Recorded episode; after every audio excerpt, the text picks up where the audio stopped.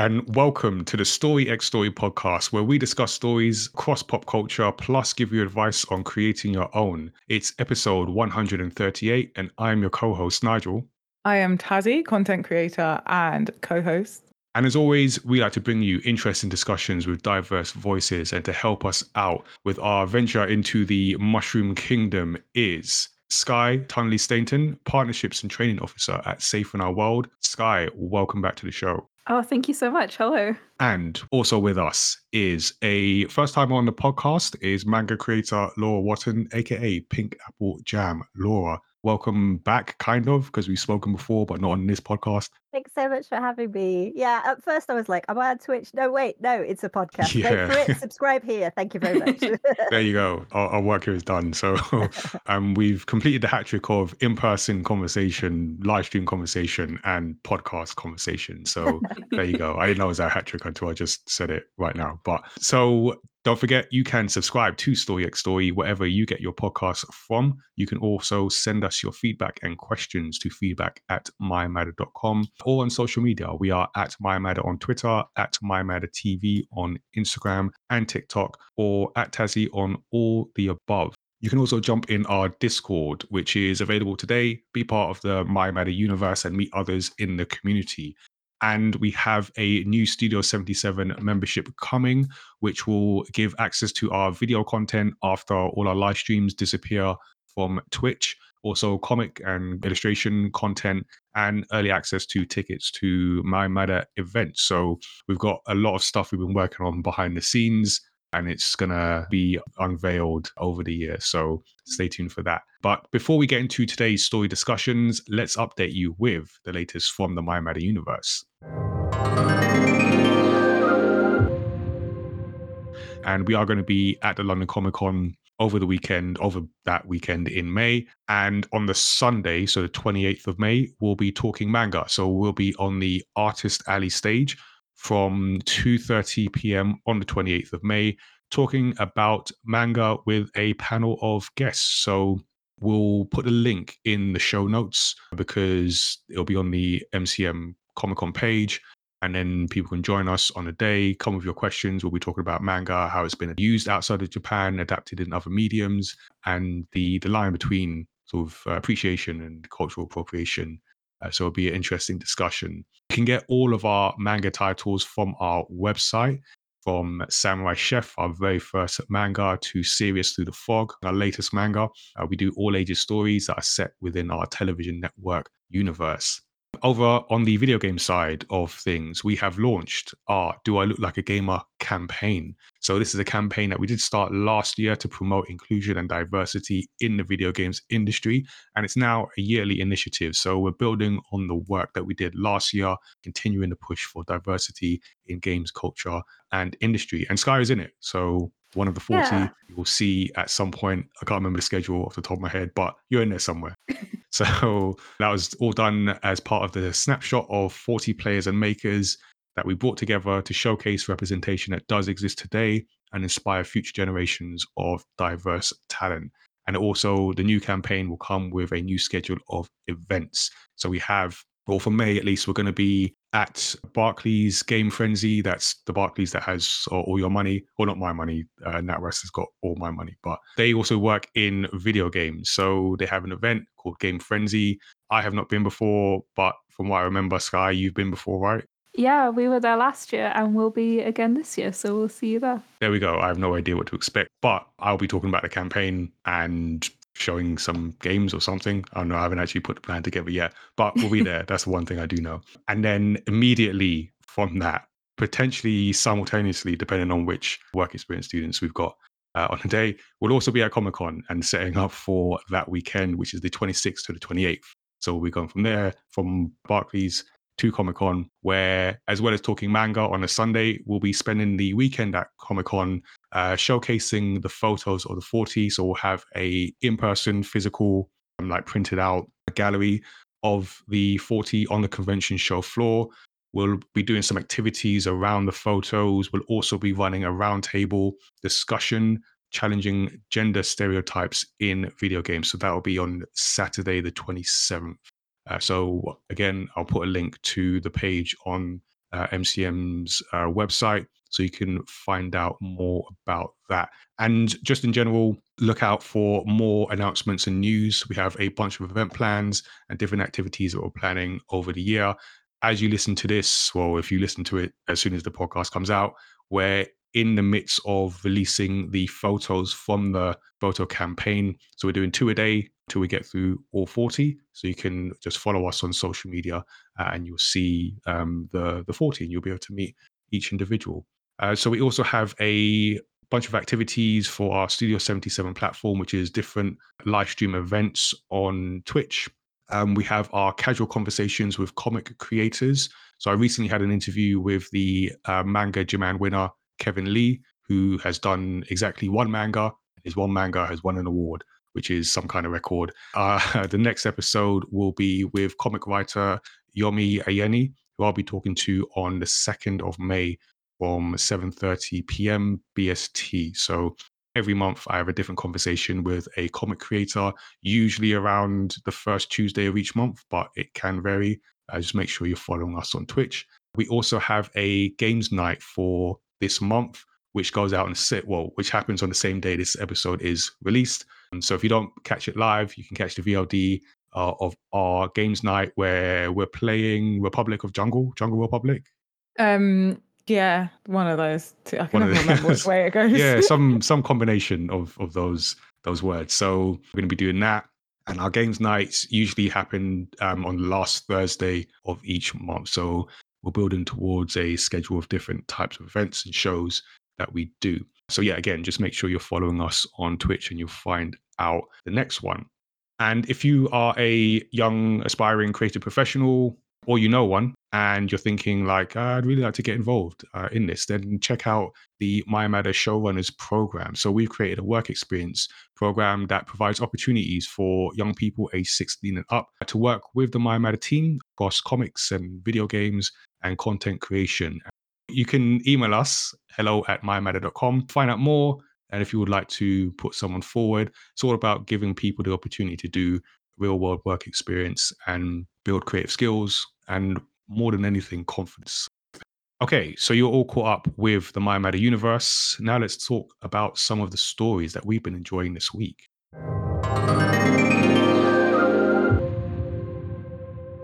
So we're going to have a quick little spoiler-free discussion of what everyone has been reading, watching, or playing, and we'll start with our guests. So Sky, do you want to go first? So, interestingly, earlier today, I was watching something and it mentioned The Last Unicorn, which is a book that I adore, a film that I have loved since I was a really young child. And it was so it was so funny because I've also with my partner been rewatching Smallville. And I was thinking about the two things and how like the the integral theme of both of those stories is about being like the only one of your kind. And yeah sort of the the last surviving uh, member of your entire race or people potentially. So i just thought it was funny how they intertwined but i would definitely recommend if folks haven't checking out the last unicorn it's a, it's a book that was written by peter s beagle uh, I'm pretty sure like in the 60s, yeah, 1968. And it's just this wonderful fantasy book. And, and it's sort of old fantasy, kind of like Lord of the Rings, in that it's not overtly aimed at children, I suppose you could say. And it's about a unicorn that is the last of its kind. There are no more unicorns uh, left in the world. But then she discovers that she might not actually be the last one. And I'm not going to give away anything else. I know that I don't know if 1968 still counts for spoilers, but I don't want to give away anything else. too soon it's too soon Yeah. right. Yeah. also, not everyone's seen it. It doesn't matter when it came out. Like, yeah, exactly. But yeah, I mean, it's just, it's such a beautiful story. It's really moving. The animated film came out in the 80s. And I remember when I was a kid, it really scared me but in the kind of best way. Like I'm sure a lot of people can remember like old 80s, 90s animations that were like really quite scary when you think back on them.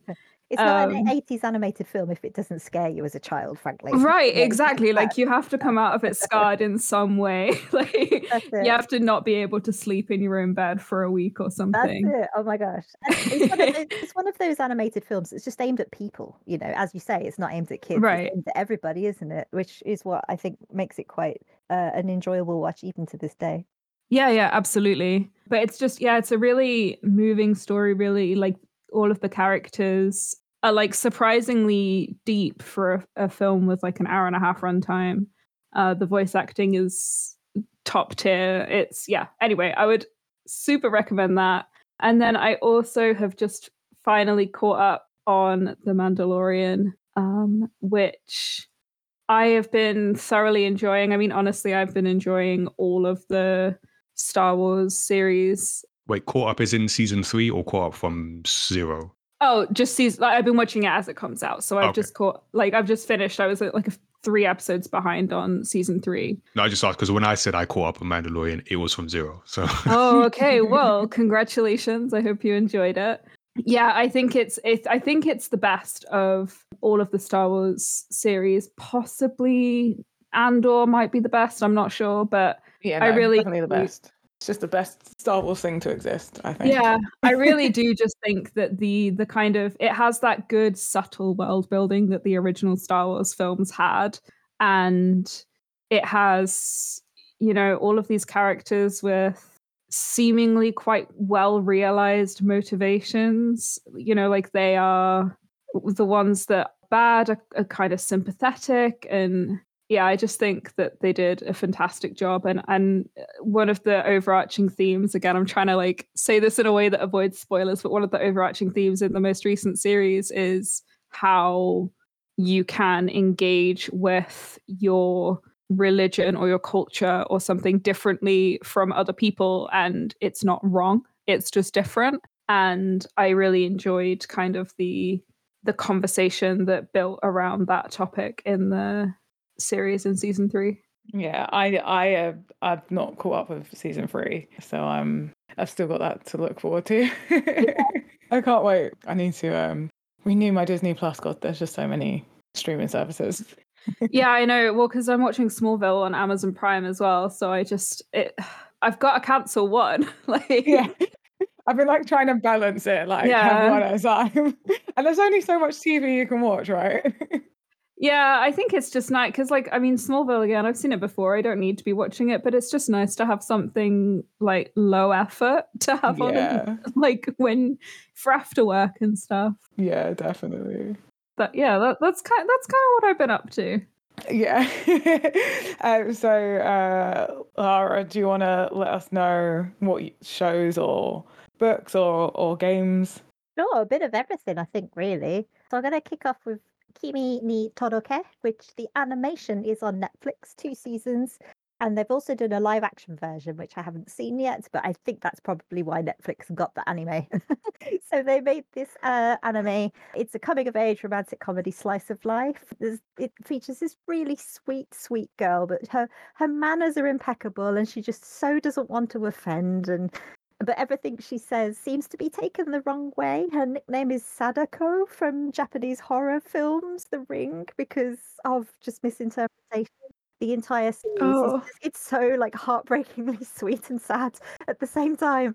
But she meets people who want to get to know her because they they like her, but it's just all about communication and finding people you can be comfortable with, even if they are so different from yourself. It's the popular guy in school who's this very gentle boy um, and makes conversation with her. And through that, it's like a very gentle chain of events. She makes uh, friends with a, a sporty girl and a, a, a glamorous girl, like very fashionable, like dating boys, sort of gyaru, I guess is the term when this manga was made. And you wouldn't think that these stereotypes of people would kind of work together, but they're so sweet and honest and they learn things. Like honestly, I've wept, wept tears, complete tears.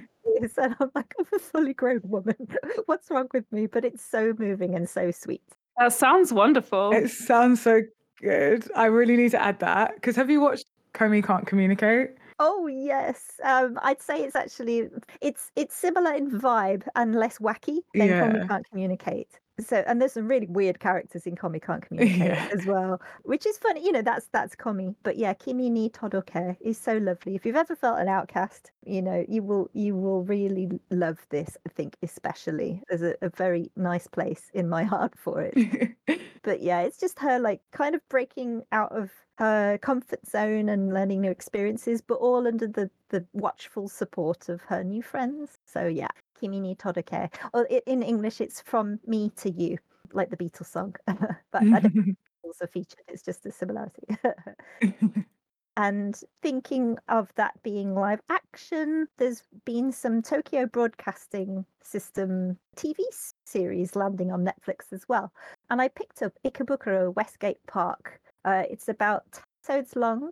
It came out almost about 20 years ago, so it looks a tiny bit dated, but in the best possible way. It was one of the first TV series to kind of use this gonzo choppy digital camera stuff. So everything looks a little bit low resolution, perhaps, but that kind of really ages it in a really great way. So Ikebukuro Westgate Park, IWGP for short. Um, I actually picked this manga up about 15 years ago. There was four books translated, and the entire franchise is originally based on some short books, light novels. Um, so I was really interested to see this TV show. You basically follow this this main guy who is a bit of a punk, a bit of a layabout. He helps his mom, kind of, but he just likes goofing off and hanging out with his mates in the park. And it's him and his mates just end up solving local neighborhood crime. Why am I doing this? He's got this the police, you know, they're trying to pick on him, like, ah, you must have seen something, you must have been involved. You know, there's a lot of judgment, and the protagonist is like, I'll show you, and he he gets to know his contacts and solves their crimes for them, basically. But there's a lot of, oh, you know, this is actually really good, and a bit more respect is developed between all the different parties. But it's quite it's quite gruesome, but it's also quite comical as well. Not that the murders are nice, but it's very clearly ketchup. Like it's obvious someone has just squirted some acrylic paint across someone's neck, sort of thing. so you know, it's not not too gross. You're not going to see horrible stuff. I, I got a 15 though, 15 certificate. So apologies, any younger listeners. Just wait a few years and you can get onto Ikebukuro Westgate Park. But it's it's it's weird the, the comedy and the action, but it's kind of the one of the first types of TV show that has ended up being mimicked. I think um, it's very early internet, pre-internet as well. Uh, there's a lot of early computer graphics and things that kind of reminds you of Y2K internet. So I think for a little nostalgia trip, I'd recommend Ikebukuro Westgate Park. I don't know if anybody else has seen it. no, it sounds No, good I've though. It definitely needs to go on my watch list. That's why we do this segment for tips. yeah. Brilliant. And I don't, I used to play video games all the time. That's actually how I got into anime and manga before the internet in the 90s. There was a lot of video games based on anime and manga, and you'd hear about them in Super Nintendo magazines, which I used to like cut up and collect and copy and draw all sorts of things.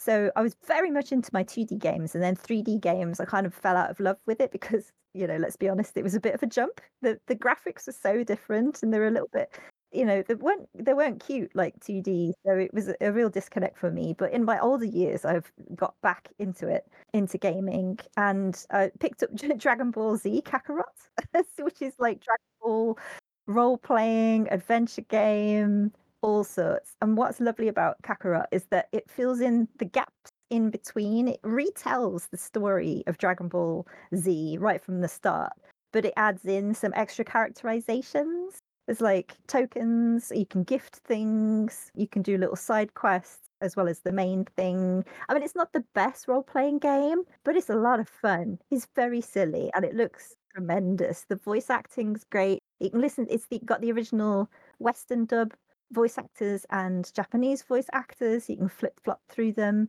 So, yeah, if you want like a nostalgia trip, or I think even if you haven't watched much Dragon Ball. It's i- i- really quite easy to get into as well. And I got it in the sale as well on Steam. It's usually about 44 quid, but I got it for about 17 pounds with some downloadable content as well. So I think it was a real nice. in. Yeah, it's a massive game, and I think they're still downloading new sections of it. but yeah, it's it's a lovely nostalgia trip for those that are kind of used to it. But it's also really fascinating and endearing how they've filled in the gaps, like the relationship between um, the son Gohan and his mum Chi Chi before he has to go off and fight because he he's one of the few people that are strong like his dad that can save the earth sort of thing. You know, not too much pressure on a kid, but it's like you know, oh, mum wants to say something to me, but I don't know what it is. So his his granddad suggests, why don't we go and find some uh, food because your mum shows her love through cooking, and mum shows uh, cooks his favorite meal, which is curry, by the way. Spoiler. And um, it's it's it's just nice, you know. There's little connections between those characters that didn't really get examined in the anime or the manga, and it's it's just really nice. Mm. Oh yeah. So I'm just going to whiz through mine because we only recorded a week ago, so I don't actually have that much to tell. Um, but I did start playing Minecraft Legends this week. It has a bit of a story to it, not much, but I was addicted for a few days, but I feel like it's hit the point of the game where it's got too hard for me to want to continue. because it was like, it was one of those games where I was like, as long as it stays at this level of difficulty, I will continue to want to just like do the next bit, do the next bit. Now it's actually become like quite challenging. I'm like, now I have to actually like really think about what, like tactically what I'm doing. And I don't know if I'm prepared to commit that, that much to the game. so we'll see. We'll see if I'll try and play it again. We'll see if it still itches, scratches that itch. Um, I also watched, finally watched the last episode of Rising of the Shield Hero. I started watching the latest season a while back, and then I've kind of like slowly been working through it. I didn't realize I only had one episode left, and then I finally watched it. And spoiler, but not actually like story spoiler, but spoiler for the type of episode it is, is the last episode of The Rising of the Shield Hero is a filler. And I'm so annoyed. What? Like, it's Just rude, honestly. yeah, like the disrespect. I'm so disappointed in the second season of Rising of the Shield Hero anyway. And because the first season was so good, and then the second season has like had a lot of disappointing episodes. And then to just like hit me with a filler for the last one, I'm like, why did you even make a last episode? It was very clearly we have a quota of 12 episodes to hit. And like, it just didn't, oh my God. I was like, really? really? Anyway, um, but no, actually, story spoilers there. And then I started watching Life Lessons with Uramichi Oniisan, and I can't even try and describe that to you. It's about children TV, a t- child's TV presenter who is not happy with their life. and this whole cast of ch- children's TV presenters, and they give life lessons to like these toddlers but they're real life, like they're really real. it's just it's weird and funny and just it's a nice like chill background one to put on. But yeah, that that's all I've been watching. Um so Nigel, what's on your list? My list includes some things that you have mentioned and some things that I was I took some space to decompress a bit, so I got to watch a couple films, which I don't always do outside of the, the cinema. But I will start with uh, an anime series, Kotaro Lives Alone, which is one that Yeah. you mentioned before, Tazzy. I love it. Yeah, I mean, when you mentioned it, the, the premise sounded interesting, as many anime premises do. And it's about a young kid, he's like four. I mean, you know, it, it does what it says on the tin. Is he's called Kotaro and he lives alone. And I've only seen, was I think I've seen two episodes so far. So this kid moves in to this like apartment block, and everyone thinks he's like, you know, because at the beginning he does some, um, he does some shopping, and then he he gets into the apartment, and everyone thinks like he's with his parents, but he's not. He's alone because that's the title. But he's he's weirdly he's weirdly adult, but still a four year old kid. So I was gonna say that it reminds me of Cardamom from Bee and Puppy Cat. If anyone's Yeah. seen that, like one of the saddest characters of all time in my mind. Like I just wanna bundle him up and look after him. and Uh, he has that impact on everyone. yeah. yeah. he has that impact on others around him. So he moves next door to. I'm going to use a technical term and call him a waste man because he's just some guy who just doesn't doesn't shower, doesn't bathe, he just doesn't do much. Um, and I'm getting the sense that Kotaro is that kind of character who's going to have a an impact, a positive impact on others around him. But then there's also uh, I'm getting a sense of sadness because, and again, I've only seen two episodes, so I, I could not spoil even if I wanted to. But he is not yet explained, but it is hinted at there's something in there that he doesn't want to share or he share yet. But what's interesting about the character, he's like he's very addictive. He talks very proper way of talking, and he's weirdly self-aware. so he's he's mindful of others he's aware of his actions but he's also a kid so he likes kids stuff and he, he gets attracted to, to t- kids tv shows and things like that and it's just yeah just interesting to see the impact that he has on, on other characters so Oh. it's, it's a it's a, it's a weird one i mean that in a good way it's just a weird kind of slice of life thing but this kid is just like fascinating to listen to and watch I'm so excited for you to watch this series and get like your opinion of it at the end as well. I'll, I'll report back I love this, and Yeah. It's just such a good se- series. Kotaro Lives Alone podcast. we were emotionally destroyed by it, warning, but okay you know, not devastated, but ju- it just, yeah, it had a huge impact. I'm, I'm it's- getting that sense that there's something there's something here. So I'll, I'll look forward to uh yeah seeing the story unfold. So yeah, I'll report back when I when I'm done with that. Another uh, well a film I've been watching is Nobody. So it stars Bob Odenkirk, who is um from Better Call Saul and uh, Breaking Bad fame. But in a completely different role than you've seen, and, and that's kind of the when I first first saw this, it intrigued me. Obviously, not enough to go watch it uh, at the time, but it did intrigue me. So he he's a family man with a past, and uh, say that. And it's a very action heavy film. Uh, it's from the I think the writer and director of John Wick. So you yeah you got it basically kind of got it. But what's interesting about this is Bob Odenkirk's performance is my impression is um, I'm going to try and say this in the nicest possible way, but Keanu Reeves is very minimalist in his acting. Uh, full stop, his acting. But Bob Oden- Odenkirk brings more of a, I say, humanity to it. So he starts off, he has a sort of wife, kids, and then some drama happens, and he, you get the sense that he is a guy who does not want to return to who he once was, and circumstances are pushing him in that direction.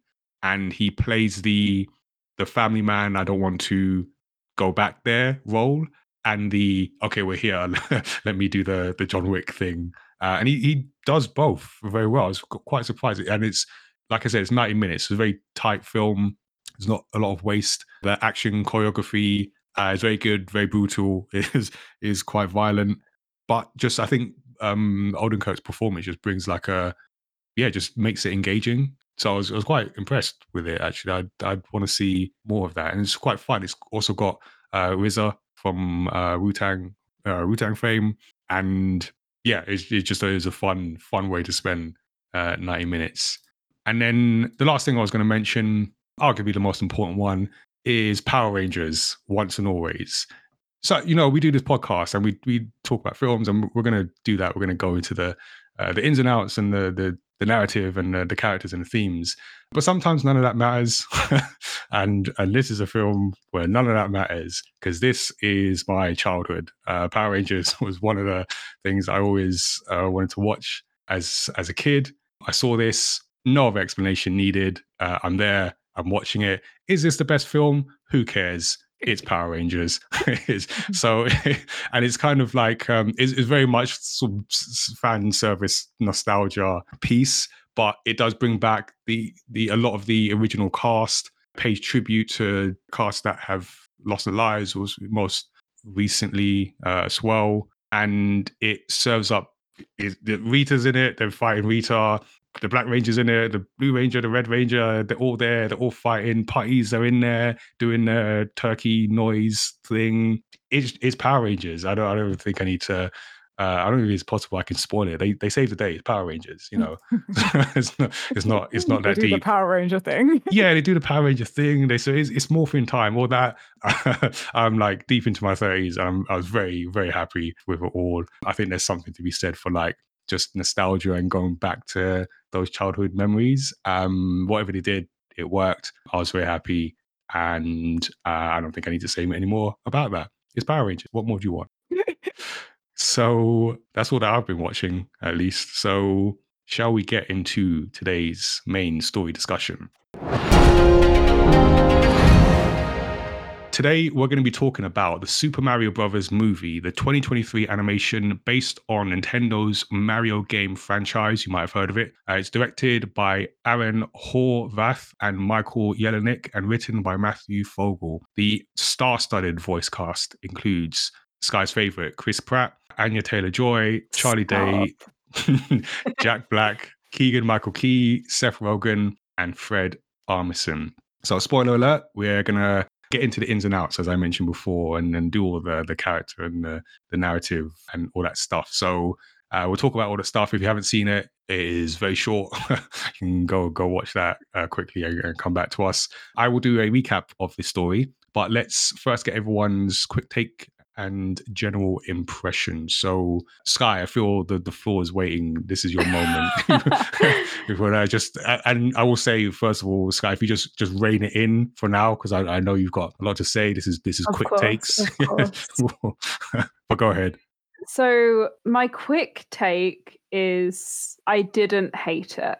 Okay. and that's I appreciate that that's not a necessarily a nice thing to say about it. Um Worse has been said on this podcast. uh yeah, yeah. I, I, I think my my chief takeaway from it and I suppose my the chief frustration is that it was just a bit disappointing, I guess. I don't think I'm gonna be thinking about it ever again uh after this moment which which is a shame but I, which we'll get into later i'm sure there were a lot of things about it that i was pres- pleasantly surprised by and as much as i'm still mad that chris pratt keeps getting being given voice acting roles for some reason uh I was really glad that they elected to get rid of some of the most egregious parts that we saw in the trailer when the actual film released. Okay. All right. We'll definitely get into that. Laura, what did you make of this? Uh, so I went with a friend who has also been playing video games pretty much all their life. We were very excited about it. We'd also gone to see the Sonic film together. So I kind of knew that like whatever it was going to be, it was going to be a good laugh with my friends. So I left my brain at home and we Good, went good, to the cinema. It it was kind of an origin story. It had lots of these um, Easter eggs. So yeah, it didn't do anything fancy, but it was shiny and it did make me laugh out loud at some points. Probably wasn't supposed to. um, but yeah, I, I honestly I thought it was a good laugh. Like you know, like I think most people agree, it didn't break any molds, but it did do some interesting things. I think, and hopefully, it's made so much money they're going to make a lot more, and hopefully, delve Oh, into bits that they couldn't delve into in this one. That is that is for sure. It is made Yeah. a ton of money. So, Tazzy, were you pleasantly pleasantly surprised? Did you did you laugh out loud, or were you just sitting in some simmering hate watch like Sky? Oh no, definitely not Simmer and Hate. I really enjoyed it. Um, I thought it was a really great, fun, like family film with lots of Easter eggs, and I think it had like a good storyline. It was based off Mario, which doesn't actually have that much of a plot to begin with. It's about a guy who saves a princess. Um, so I really enjoyed what they done done with it, and it was quite like it was fun to see like a lot of things that I sort of like recognized from playing Mario over the years and like the influence from different Mario games. I really liked how they added stuff in. And I just I left there and I was like, oh, that was really fun. I really enjoyed that. I feel like it's it is a film I'd get on DVD to have like or Blu-ray to just have as like a Wow. fun family film to watch. Mm, so I'll I'll give my my quick take. But first, I want to. Has anyone heard of the the Phoenix Fire Commander? Nope, didn't think so. So this is an extra large safe. It has two hours of fire protection, high security key locking pad, digital keypad, or fingerprint locking. It has adjustable shelves, double walled steel body and door. It has has a safe inside the safe, high quality safe this safe is not as safe as the Mario film. That is what I took away from that. I was like, where are you going? Yeah, I was really- this film Oh. is so safe. Yeah. That's an is- accurate description. Yeah. Yeah.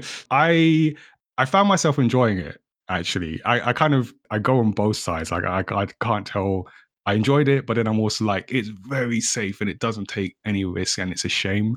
But overall, I didn't hate it. Kind of like Sky. She I'm just wondering, like, what risks you expected it to take.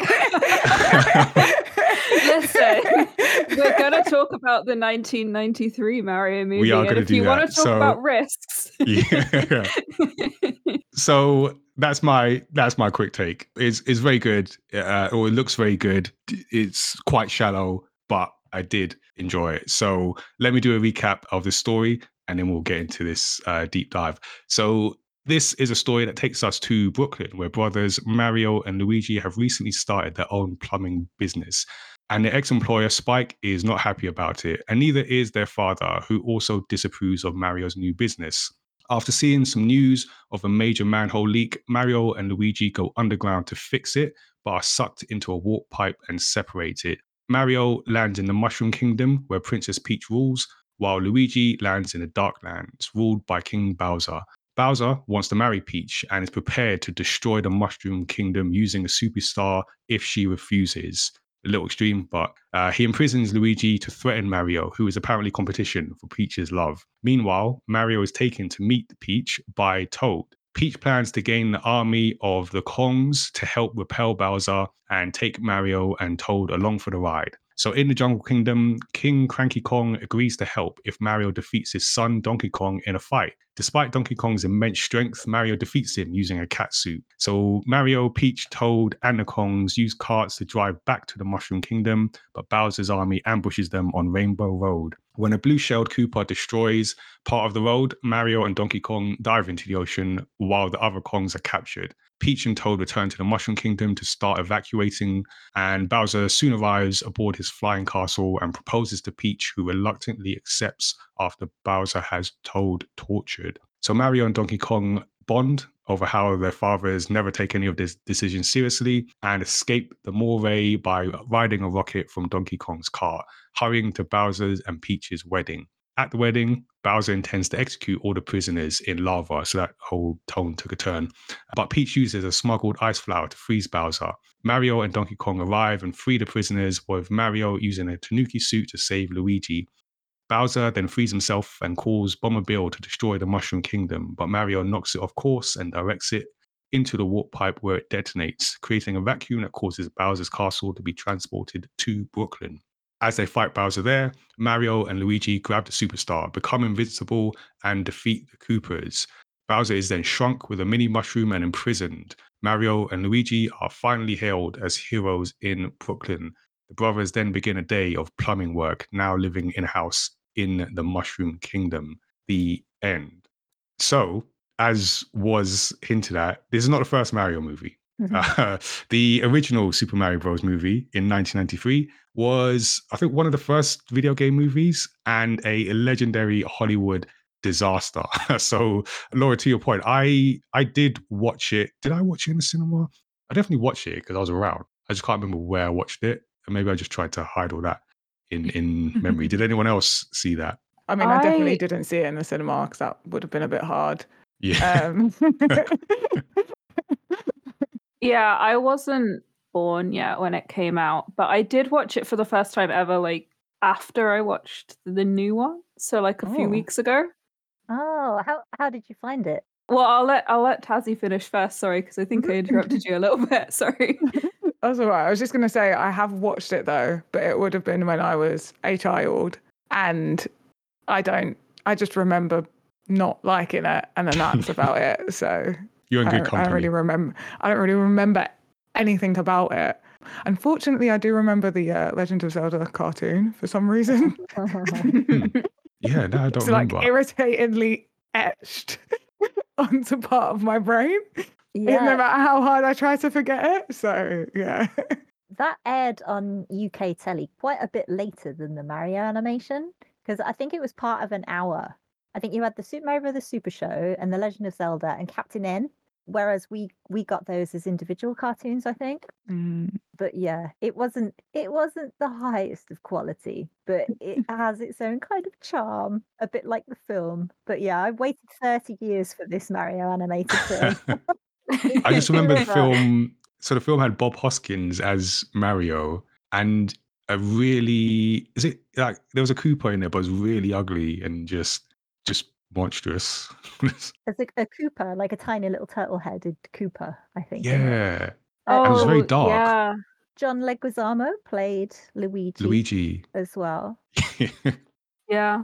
I don't know if you've read, like everyone, I think might have read the Guardian article where Bob Hoskins basically hates on this film so much. I've heard about that. But in recent times, I found out that it was originally created by the the team that did Max Headroom, which is well worth a watch if you Mm. haven't seen it Oh. already. It was early Channel 4 cyberpunk prosthetics dystopian future TV show.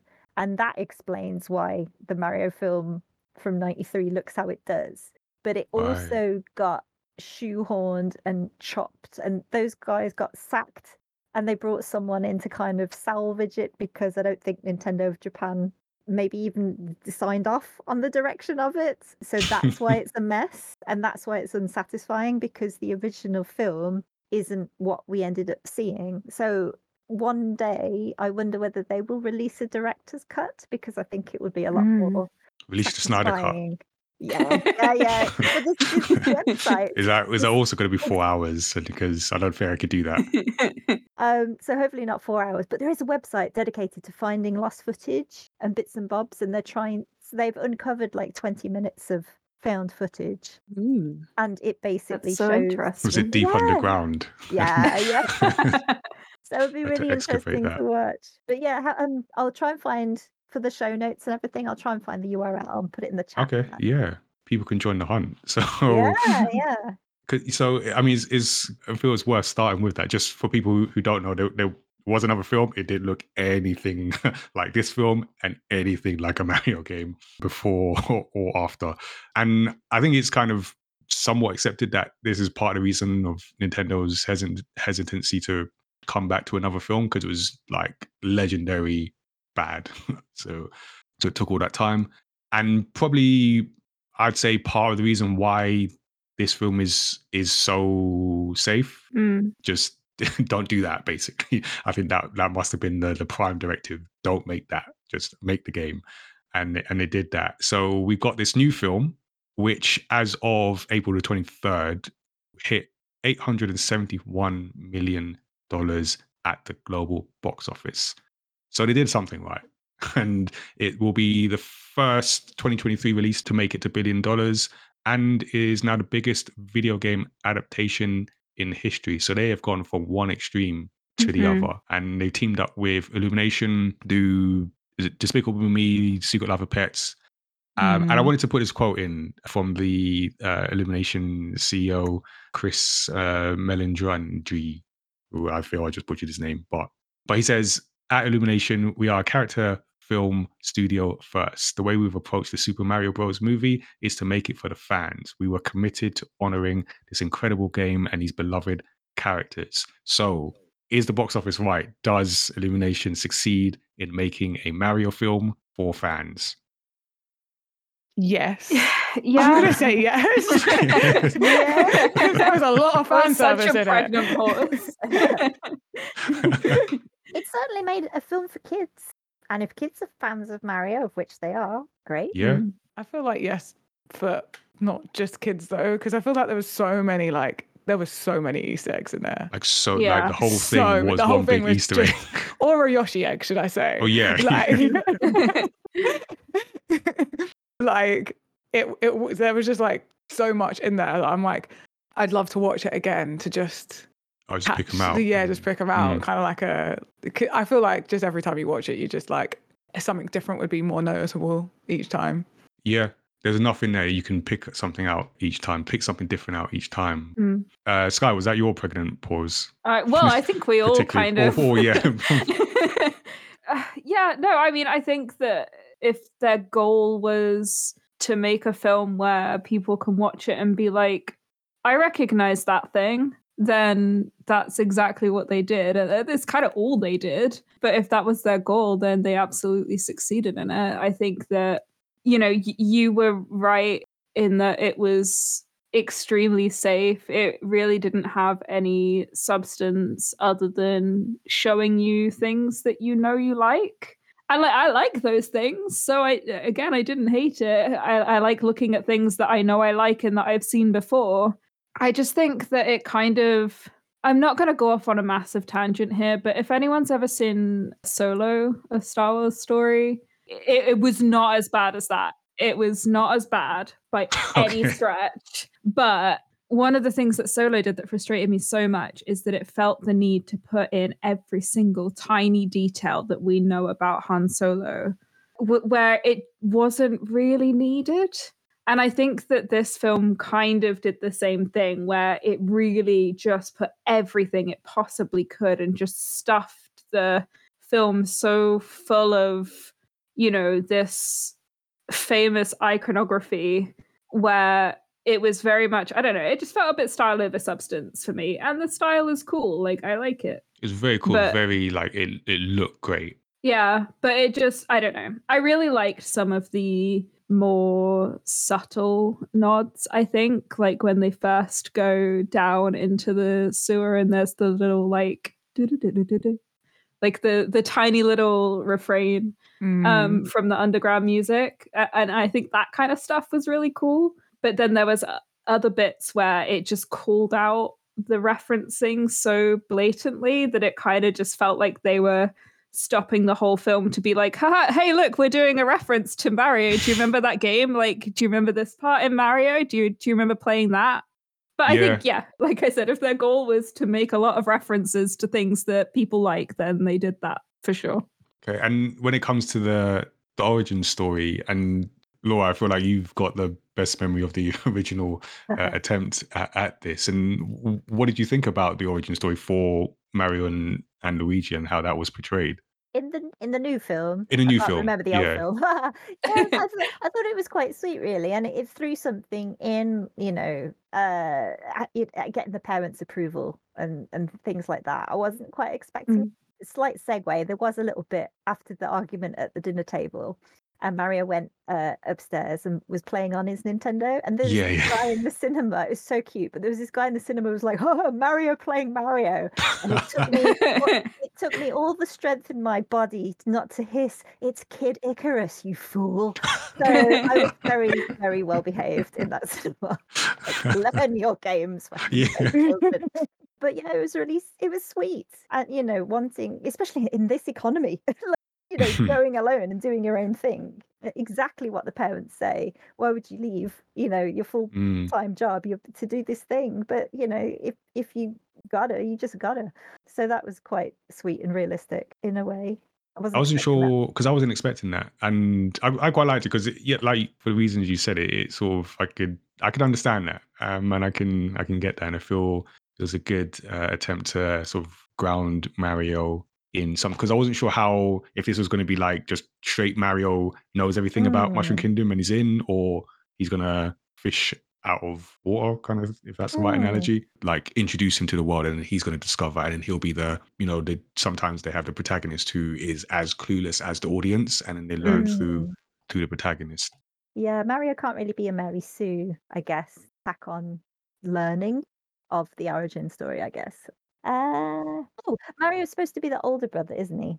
Yeah. And Yeah. looking after his little but taller than him little brother. Yeah so Yeah. there was that thing in there as well. I'm an older sister um and you know i look after my little brother. He's disabled. He'll always be my little brother even though you know he's not little.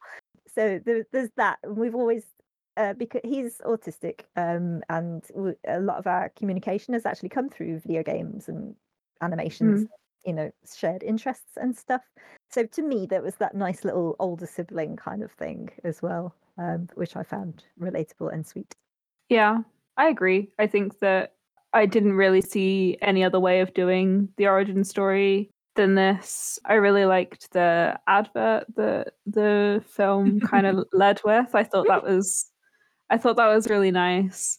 theme tune as well i did i, I did Yeah. "Howl" in the cinema I have a random trivia point about that as well, but I'll interject. Like, you, you go. you Oh go. yeah, I mean you can say it now. It's okay. Yeah.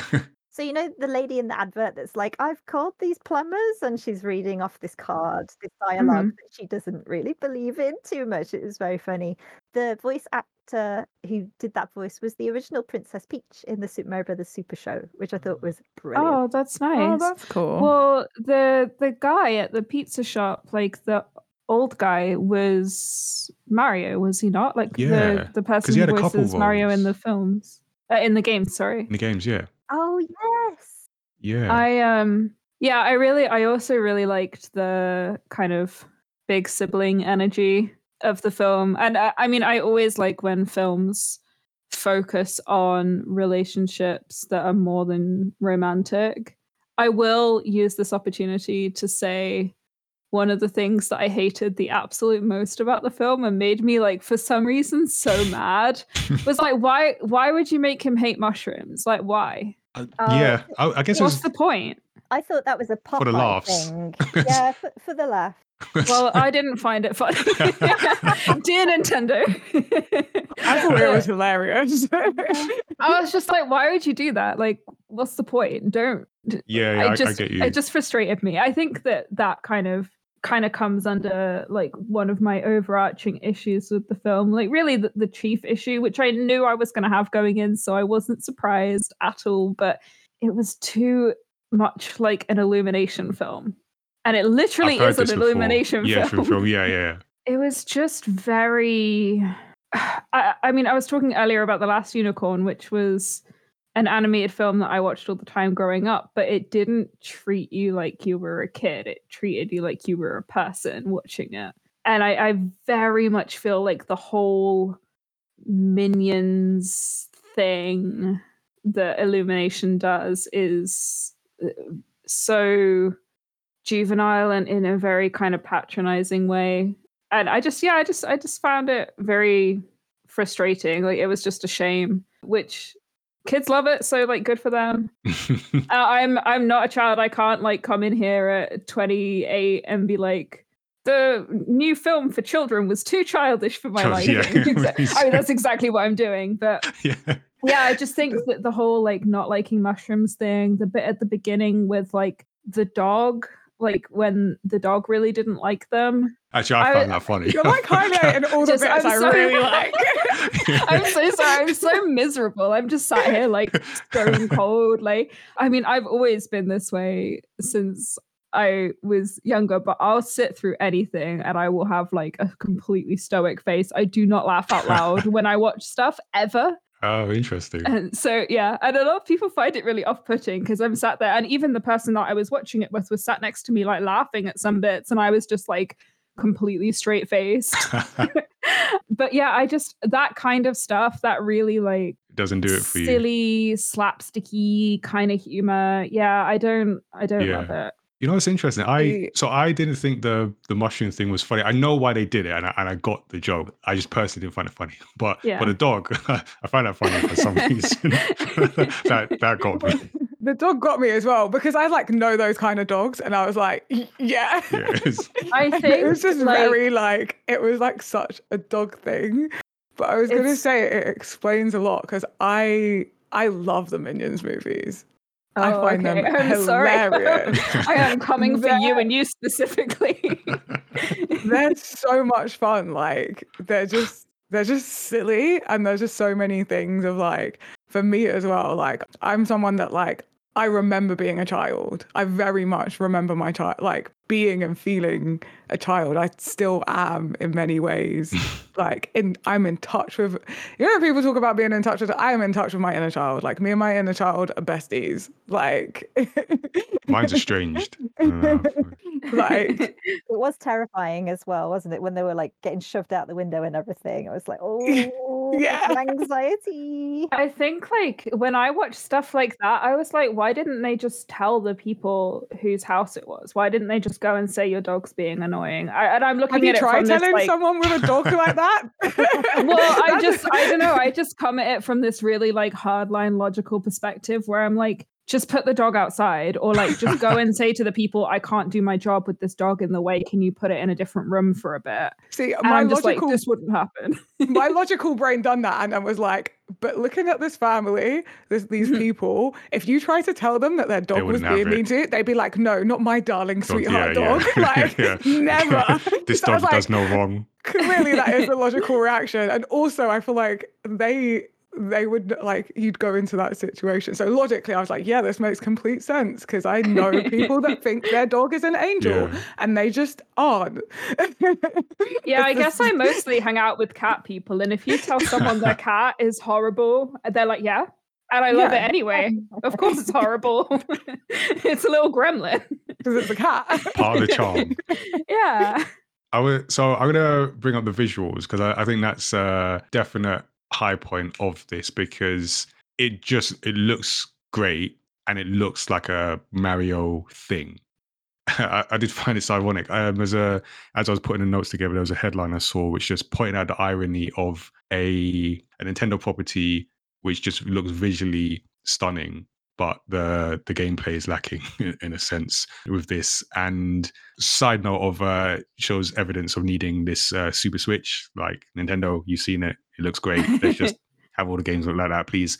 But yeah, it is very much a clear attempt to to make a a film that looks like the game, that works of the works like the game, that has lots of references. Uh, one of the the ones that I particularly like was when they were running for that job where they meet the, the notorious uh, dog and it turns into a 2d sort of chase sequence. Oh my god i love that bit. It was so like new donk city. Like it just reminded me of playing through that level. I was like oh man i'm getting the feels. Yeah. yeah i thought the that was so Odyssey creative. feels. i really liked that part. And it kind of like, as well, like as I was watching that bit, it made me think about because I was always like, huh, how are these like regular plumbers gonna translate into like the Mushroom Kingdom? And then that was kind of like the bit where it's like, oh, Mario is already like quite He's ready. I guess. Yeah, yeah. So it's, it doesn't come like, oh my god, he's now been thrown into the Mushroom Kingdom, and how can he? no, how can he be, be so? Yeah. and and there were just many many moments uh, like that throughout the film just like sky mentioned just visually reminded you of like hey you remember this from from the game it's like there was a later scene when he did the obstacle course the slash training mm. montage which you know just Oh. here's a level go, go do the level I also loved that. Yeah. Sorry. Because when I was watching that, I was like, this feels like playing a game. Because it's like that struggle of like when you when Just you're on got a it. really Ah, tough no. level, yeah, and you just get a little bit further and a little bit further, and I it, so off like I think my issue with video game movies is when or like video game adaptations is sometimes they just feel like a film and I want them to feel like a video game, which is why Live Die Repeat is that the name of it? yeah or edge of tomorrow Edge of Tomorrow. Um, even though it's not based on a video game, watching that is like an amazing video game movie. yeah because it makes you you, feel like it. Yeah, it gives you that same like bubble, I guess. I don't know that feeling when you play Yeah. a video game. just a bit you're of trying over progression bit more progression Yeah. start again bit more progression and then you make it So I'm glad it scratched that itch. I appreciate that part. I mean, when Super Mario Maker was big, like one of my favorite things to do was watch streams and like YouTube videos of people playing the really, really, really hard levels of that. And yeah, just I think the repetitiveness, something that I could never do. I, I don't really play a lot of platformers because if I'm not immediately really good at something, then I don't like it. but I really, I really did like the theme of keeping trying, being very much aligning to the strategy one would use in. I suppose one of the only things that kind of frustrated me in that same scene, which I did enjoy, was um the fact that again, like they kind of felt the need to like over explain everything. So we we visually watch Mario eat the power up and then lose the power up by being hit. And also, we who have played games before know that's how it works. And I think most people, just through like cultural osmosis, understand that that's like how that works. I don't But think anyway, they so we- though. Well, we visually see it anyway. So regardless, you know, eat the power. I don't get think it's- get hit, get small again. But then Peach feels the need to go, and if you get hit, you get small. And I'm like, we just like saw that. Mm, I feel like just I'm saying this as like we we all play video games here. So we're saying this from That's a true. perspective of people that play video games. I talk to a lot of people that don't play video games and have people watch me play video games that don't play video games. And stuff happens like that in video games and they're like, I don't understand what's happening. And it can it repeats and they still don't understand. And I'm like, yeah, I can definitely understand why you need to put that in because That's there really are people that don't play video games and do not have that concept. But is, is Mario like, why'd he get small? is Like, Mario like the one thing where you could you would expect people to know, or is that still no, like not because nec- no, not necessarily. But I as well, like he just gets touched by a fish. Like uh, put this into perspective. If you don't know Mario, he just got touched by a fish. yeah. You're gonna be like, why? Like what's so? Well, I mean, if you don't like know Mario, that whole if that it whole happened when he trip. got punched in the face by Donkey Kong, then you'd be like, "Oh, okay, I get it." He the power up stops when you get hit, but yeah no i guess that's true actually because i i mean i've grown up surrounded by people who play games i work in the games industry like i all of my friends play games to some degree i don't know anyone who doesn't know about games so i I think that yeah it's interesting to hear that perspective because i hadn't really considered that people exist who might not understand that concept as closed-minded as that might sound not everyone plays video games. I know we feel like they do, but there are some people that are just completely clueless Who to like they? even like they could they'll see Mario and know who Mario is, but like yeah, yeah. like mechanics of playing a game, that's Yeah. Way over their head. it's an acquired Nintendo language because there's some things that happen in The Legend of Zelda that are prevalent in all the Zelda games, but if you don't play Zelda RPGs, maybe it won't make much sense. Mm. But definitely, yeah, it's it's a language acquired that you can only acquire by physically playing the games. And even though these games have been around since in the UK the late 80s, early 90s, even though that's a long time, as you say, there are still people that haven't played them, so they're not Mm. going to language. Even Or though people that only play shooters or FIFA or yeah, yeah, like of Duty. Yeah. It's like, what's this Mario thing? Exactly, they haven't acquired the, that very specific Nintendo franchise knowledge and language because each each Nintendo core franchise has its own rule set and language. So you got to play it to learn it. So I guess it explains it to the parents, wasn't it? So oh, I, Yeah. now I understand. Yeah, that's a fair point actually. Yeah. I, Yeah. And I almost want to. I feel like I want to get the opinion of someone who like only plays Call of Duty and and sees Right. this, but then I also already know what the response would be. Like this is this is a baby film. Anyway, um, let me not Necessary. let me not over no, let me not overgeneralize. I've I've just I've I've heard it basically. I've I've heard it in in enough sessions that. But anyway, so Sky, you mentioned something I want to come back to, and it's a new word for me. It's not it's not a new word, but I I first learned this when I after watching The Lion King, the remake of Lion King, and you mentioned in the context of Solo. So intertextuality. And I remember hearing this at the time. I had to Google it and, and look up what it is. But it's this idea that a, a piece of work refers, so it's the way that a piece of work refers to or is influenced by other texts, such as books, movies, uh, or music. Mm. So it could be like direct references that are obvious to more subtle references that require some level of like previous cultural knowledge. And it sort of came to my awareness after watching The Lion King, the remake, the sort of CGI remake, because I remember watching that and I was like, Mm. oh, I really like this film. I'm I'm enjoying this. And then after I watched it, I was I thought about it. I was like, huh, did I like that film because it's a good film? Or because it reminded me of the film I actually liked, which is Right. the original Lion King. And then I started looking into it, and I feel like the Mario movie does this, where it it reminds you of the things that you like from Mario games, Mhm. and it kind of I feel in the, in the way of I don't feel this as is because I feel like the Lion King is a, is a bad film. I wouldn't say this is a bad film, but in a similar way that it's only good because it reminds you of the things that you like. It's not good in and of itself, Right. and I feel the Lion King suffer from this. I don't feel this suffers from it because there is a a story kind of plot there in its own Hmm. right. It's just very much dependent on hey, remember this thing? Remember that? This looks like that thing you like, and it's something I've noticed happening somewhat more frequently in in films, trying to remind you of other things that you might remember. Not looking Yeah. at you, Disney, but yeah. I think there is a lot of kind of nostalgia baiting nowadays, and it is a shame. And and and I agree that this isn't in any way as bad as some instances of it, of it that we've seen. Solo being the one that I remember the most because I was the most frustrated about it.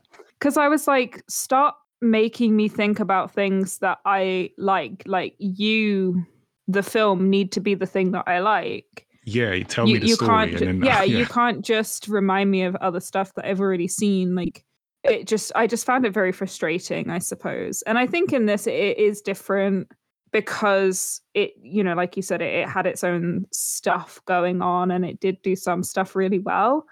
I just felt that it was quite it was over encumbered i suppose.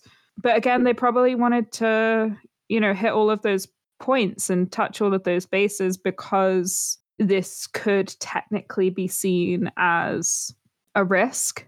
Uh, and I think I think Laura, you mentioned the Sonic movie a little bit ago, and I loved the Sonic film. I saw it a bunch of times, I think three or four times, and and the second one as well. And I think it's it's it's kind of almost the opposite of this, whereas in the Sonic movie, Sonic comes from a very kind of video gamey Green Hill Zone world into the real world, uh, and Mario kind of does the opposite thing. But I just I felt like Sonic, and maybe because it was set in the real world, I don't know. I, I felt like it had the nods that you would expect, but it was very much more its own film. Whereas Yeah. this, you know, Sonic eh, had agency and there was a plot and there were other characters and it brought new things to the table, which I think made it really good. And this it didn't bring anything new. And it was so kind of self-referential to the game series that yeah, I think that was like just why it was a bit disappointing. Not bad, just disappointing. Yeah, no, I get it. And to answer Tazziii's question of like, what risk were you expecting? And not necessarily expect. I was just ex- I was expecting a, a Mario movie, and I, and I got that. But it just Yeah. seeing it, I felt that my answer is Sonic. Like that was the when you say Mm, risk, I said No, I was just going to say, like, it sounded like a lot of people are coming in with a high expectation for a video game movie. and the bar is not that high yet. Like, it is still the- 2023 films can just be good nowadays. like yeah, but it still has to. It's still like the thing with um, and what I mean. We spoke about video game movies a lot on here because we spoke about several and the things that video game movies have to do or like adaptation on-screen adaptations is find a balance between being a good movie and referencing its source material like you have to do you have to do what the fans want and like sonic exceeded expectations in my opinion Mhm. like i was i was expecting negative just it. Yeah, right. it's disaster. and so it was like it my like so then when it was like oh wait this is actually a good film. It made it feel even better because it exceeded expectations. And Mm. i was any kind of video game adaptation i go in with a low bar because it's a video game adaptation. And even though we're getting better video game adaptations it's still based on this thing that has previously done very badly. And i was not expecting it to be like and as well it's based off like a video game that again doesn't have much storyline mario goes to save a prin- like the princess every single time it's the same repeated over and over again yeah. and it's Nintendo's but like I I'm just I'm always surprised if people go into a video game adaptation with any expectations. Well, I guess that's kind of. I, I guess I. I mean, that's kind of where our expectation differs because when I go to watch a video game movie or consume any kind of uh, video game media, like recent like Resident Evil series and stuff like that, I'm not expecting to watch something that makes me feel like I'm playing the game. Because if I wanted to do that, I would just go and play the game. What I'm expecting is to take characters or lore or visual elements that I am familiar with and add the story element to to that, the filmmaking element to that. Because and again, like that's what Sonic did, and I this pr- might be a hot take because I know that people really don't like it, but I really liked the Resident Evil series uh, that got cancelled. I was cancelled. I haven't even seen it. I, I That's think probably why they cancelled it. But Yeah, I think it um, did. Uh, but I think it did. Yeah. Here's the question: Is it a Netflix show? Yeah, there you yes, yeah, Yeah, was it? Yeah, Yeah. um, but I really liked it because it took stuff that I am familiar with, stuff that I know I like, but it didn't feed me back that exact same thing. It gave me something different using that same iconography. And I think that's more what I was hoping for in this film, a la Sonic or whatever. So, did you not feel like that this added anything to the Mario world then? Not even a little bit, no. I think Okay. it, it 'Cause literally I added feel like it did. Oh, really? Okay. That's Yeah. interesting. Key point: Princess Peach. Princess oh, Peach w- was okay. But apart from, yeah, yeah, that was something. It, it didn't add. It just cha- it, cha- it It flipped. was nice to see a feminine presenting character have agency. Um, especially this sure. character who is the the poster child for like damsel in distress. yeah. Right, exactly. So, I feel like that was a But in Super Mario 2, she was a playable character. However, I know that Super Mario 2 was a reskinned game. Does Yeah, that- yeah. so that was, that was the one time. Um, I also want to um, throw in like thinking back to the 90s advertising, how Sega was a bit more edgy with its weird Mm. adverts, whereas Sega does what was- Nintendo don't. Exactly. And all the family friendly Nintendo seal of quality stuff. I think because they were so burnt with that 90s film, it's not it's not a kind of film that I think I would like to work on because there's just so much committee stuff. My cat is agreeing with me. There's so much stuff. Like having to do something, no change, it, Yeah. no change, like Yeah. tweaked within its life. But Yeah. What cost? And it must be difficult working with Nintendo because it Yeah, must have and been as like, well, don't, like- don't do this. Absolutely. this as well needed to succeed. Like this is why I think it was so safe as well. It's Yeah. like this needed to succeed. Otherwise, we would never, ever, ever, ever, ever see any Nintendo No, franchises no, on Nintendo will screen. go, like, yeah, go Yeah. right back into that shell for another I- 30 years. I really need to just get this out there real quick. I absolutely loved the 1993 film when I watched it a couple of weeks ago. I am like high key obsessed Like with non it. non ironically. Yeah, I thought. I mean, it was horrible. like, I think looking at the Goombas like has scarred me. It was. well though, doesn't it? You know? it was so far from it basically took everything that mario is and did the opposite of it al- like almost on purpose but i loved it. I enjoyed every minute of it and to be fair i did sit down and watch it with my group of friends where we all get together and purposely watch really bad films. Mm, so i was i did watch it and like with the expectation of being like i'm going to watch a film that is known for being terrible Oh, okay. But well, I imagine just- watching that with your hopes and dreams pinned on it. well, like, as a no, kid. exactly, and I, I'm sure I would have been extremely disappointed. I mean, Bowser was just a guy, like a regular guy. oh, and it's just it's so funny. But I just I have so much respect for it because they really just did the damn thing. Like they really committed to whatever it was they were trying to do, Mm. and I'm not sure what that was really. But like, no one knows. I I have so much respect for that film, and I, I you know I Mm. said that I would probably not watch this Mario film ever again and be fine with that. I would watch the 1993 Mario film multiple more times. Uh-huh. feel like the, the 1993 is your equivalent of what um, the Leprechaun movies are for me. yes, well, yeah, but I think I just I don't know. I just I have so much respect for for films like that, and that's why I watch a lot of like B movies and low budget stuff because I'm like. I'm like watching someone who just really wanted to make a film This and they just yeah. did it. Hmm, I'm getting okay. my Letterboxd up because I'm pretty Yeah, sure that I'm pretty sure I rated the 1993 one higher than the uh the new Wow. one. I'm gonna see. Uh, yep, I rated. I rated the the current one, the 2023 film, two stars, uh, and I rated the 1993 one four stars out of Wow. five. I you- loved it. There you go.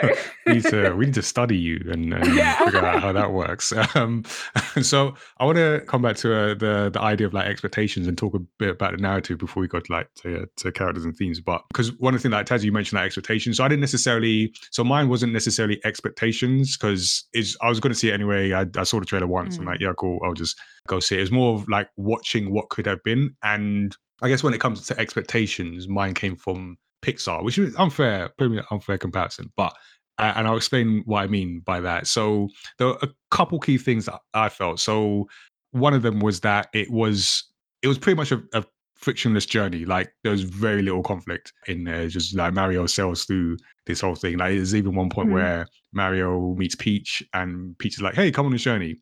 Uh, cool, let's go.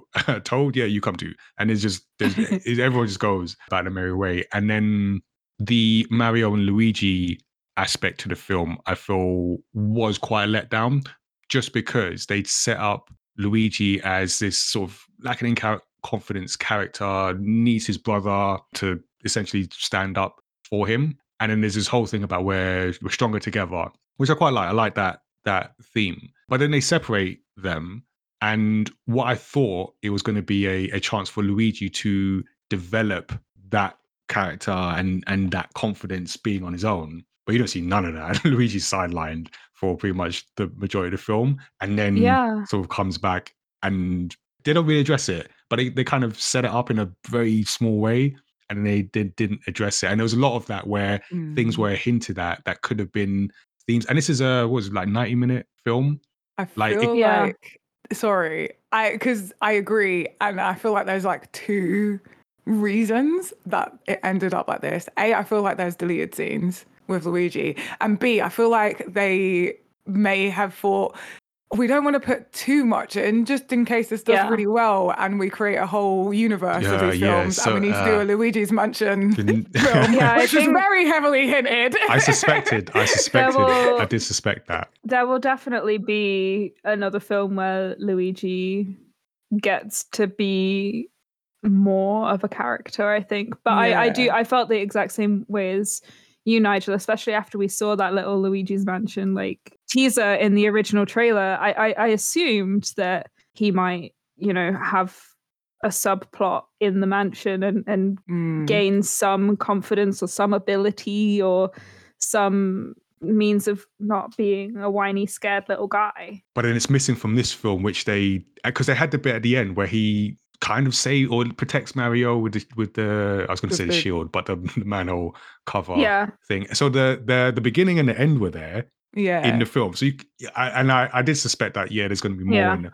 And I've feel I mentioned this with Marvel when we talked about Marvel films that they've taken out bits of characterization because there's a there's another film or there's a there's a series, and I I get that. I'm in some ways for the most part I'm I'm for that, but Mhm. it does come at a expense of the film that I'm watching right now. Yeah. And that's I feel that's a shame.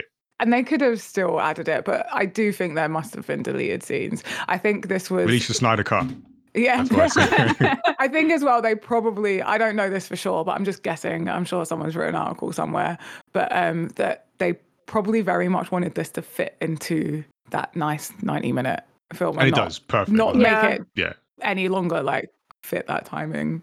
I really appreciate it being 90 minutes because Mm. I think so many films nowadays want that two hour, two and a half hour Yeah. It doesn't need to be that. that, that you don't need that much time. You really don't. No, I'm so tired of films not being 90 minutes anymore, I swear. Like, there was Yeah. actually a, a Netflix category that came up the other day films 90 minutes and under. I was like, yes. And then Oh, I really? That's so good. That's cool. That's awesome.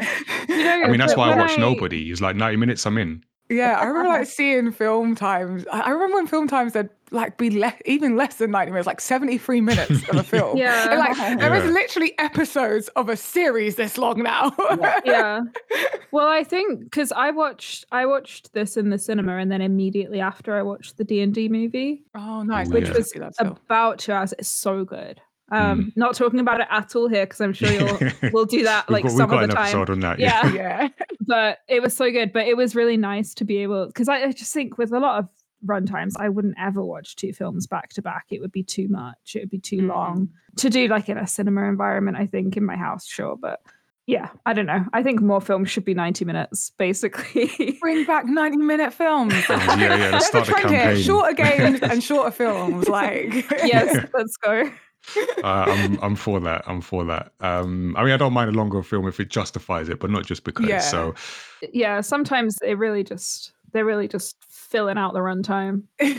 yeah, for sure. yeah. And then to the point, because I did mention Pixar's, but it because I've not seen a lot of uh, Illumination's films. I don't feel I have anyway, but I've, I just feel Pixar do a really good job of of finding that balance of providing something that can be seen by younger audiences, but having those those moments or those themes or that can be appreciated by older audi- audiences. And the more I see Yeah. like other things, the more I appreciate that because it is difficult. It looks easy, but it's, it's difficult to do, and it feels like they just didn't attempt it, which is fine. There's you know there's multiple ways to make a film and make an animation, but it's just from my personal viewpoint that that's what I felt could have been added in some way. I will say that there are like some you have to be an adult to get this joke in some of their other films, and I'm I'm gonna guess that Nintendo would no way let them put any of those in. and, and it, again, it must have been difficult working with Nintendo because there must have been stuff that's like, just no, we're not doing that. Yeah. don't care. I guess like when I look at like kids films that adults can also enjoy, I don't mean that it has to have like sex jokes and stuff in it. No, no, no. no. It, it- I just because what you said about Pixar, like the way that I think their films appeal to adults is very much that they don't shy away from more adult themes, Mm, and that's yeah what I wish that this had done more of, and why I was quite disappointed that. Well, firstly, disappointed to hear it was being made by Illumination, and secondly, disappointed when I watched it that it was very much an Illumination film. And I just, yeah, I don't know, because I, I mean, I don't hate the Despicable Me films. I, I feel like don't hate is my description for everything now. But I think the first Despicable Me was fine, but when they realized that like kids really like Minions, uh, they got infinitely worse. And I just, yeah, I just, I, I don't think that it needed to have so much over silliness. I suppose. I think I might just not like fun. That might be Yeah. I'm getting a, I'm getting a theme here of like Does your film has fun in it? Pass. Hard pass. All right. Um. So, uh, did anyone have any characters that we haven't already mentioned? Um. My favorite was probably Toad. I just Toad was like uh like I'm in. I'm in. We're doing this. We're adventure. Yep. Let's go. I I like that attitude. I, I, I, did loved really like Toad. Toad Yeah, was I great. thought he was great. Toad was a real MVP. Yeah, I'm really glad that he didn't have the voice that we know of him. Like I couldn't have put up with that for the amount of time, but I think that they they struck a good balance. And I think as well they struck a good balance with that character of being silly but not like super overtly silly because I really liked Mm. the bit where like where they were all getting their cars and everyone came out in their like cool cars or whatever and then he rolled up in this like giant monster truck like i thought that was fun and like that was yeah he couldn't get it started properly. It was Yeah. so true to character it. as well. Like it was so Yeah. what you'd like. You can see that character doing that because of yeah, his, Yeah. absolutely his attitude. Yeah, he, he brought great chaotic energy to that film. Yeah Yeah. The least safe thing about that film was Toad. Toad was like this character of like doesn't realize like what toads should do. do you know? Like Yeah. doesn't realize how toads should behave, and so just Which is great. behave how people would expect a toad to behave. Like all this courage and and like internal strength, like just just there. Like I think Peach. There's one point where Peach is like, "You need to, you need to go and like evacuate with the rest of them." And he's like, "No, I said I'd said like, I'd protect you. I'd protect you." Sticks to his Yeah. word. Like that. What's not to like? he had so Oh. much integrity yeah told is the MVP. absolutely and then, um, in stark contrast, uh, Lumalee. Oh. oh my god! I, I just, oh, just Speaking of not such- safe. such sadness Yeah. with such a cute exterior. So it was just this like That was funny. That was And it was every relentless as well, right? It wasn't the one up. It was like this guy isn't gonna stop, is it? yeah, what was it like? Yay, the something, like the sweet a release, sweet of, relief death. of death. but it was like Wow. this character. The way they were saying it was so light that the Yeah. character themselves is just so light and floaty and the world is good. I loved, I I absolutely was, loved it was them. hilarious. That was, I a- was like, I want more of you this. because I can't take anything you say seriously but because you're too damn adorable. but you kind of speak in some like dark truths there. like it's like if my depression voice sounded like that, I wouldn't be depressed for yeah. long. yeah, I was surprised it made the cut actually for this Yeah. kid-friendly film. I was Yeah. like, I don't know wow. this for a fact, but I feel like all that got added after Nintendo gave gave the green light. like, and there's Nint- slip it in." yeah, there's Nintendo executives watching the film like, wait, wait, what? What? We never saw this bit. and then they saw how much it made, and it's like, ah, it's okay. Yeah. They're like, oh wait, we can we can sell we can sell plushies. It's fine. Yeah, it's fine. It's fine. it's fine.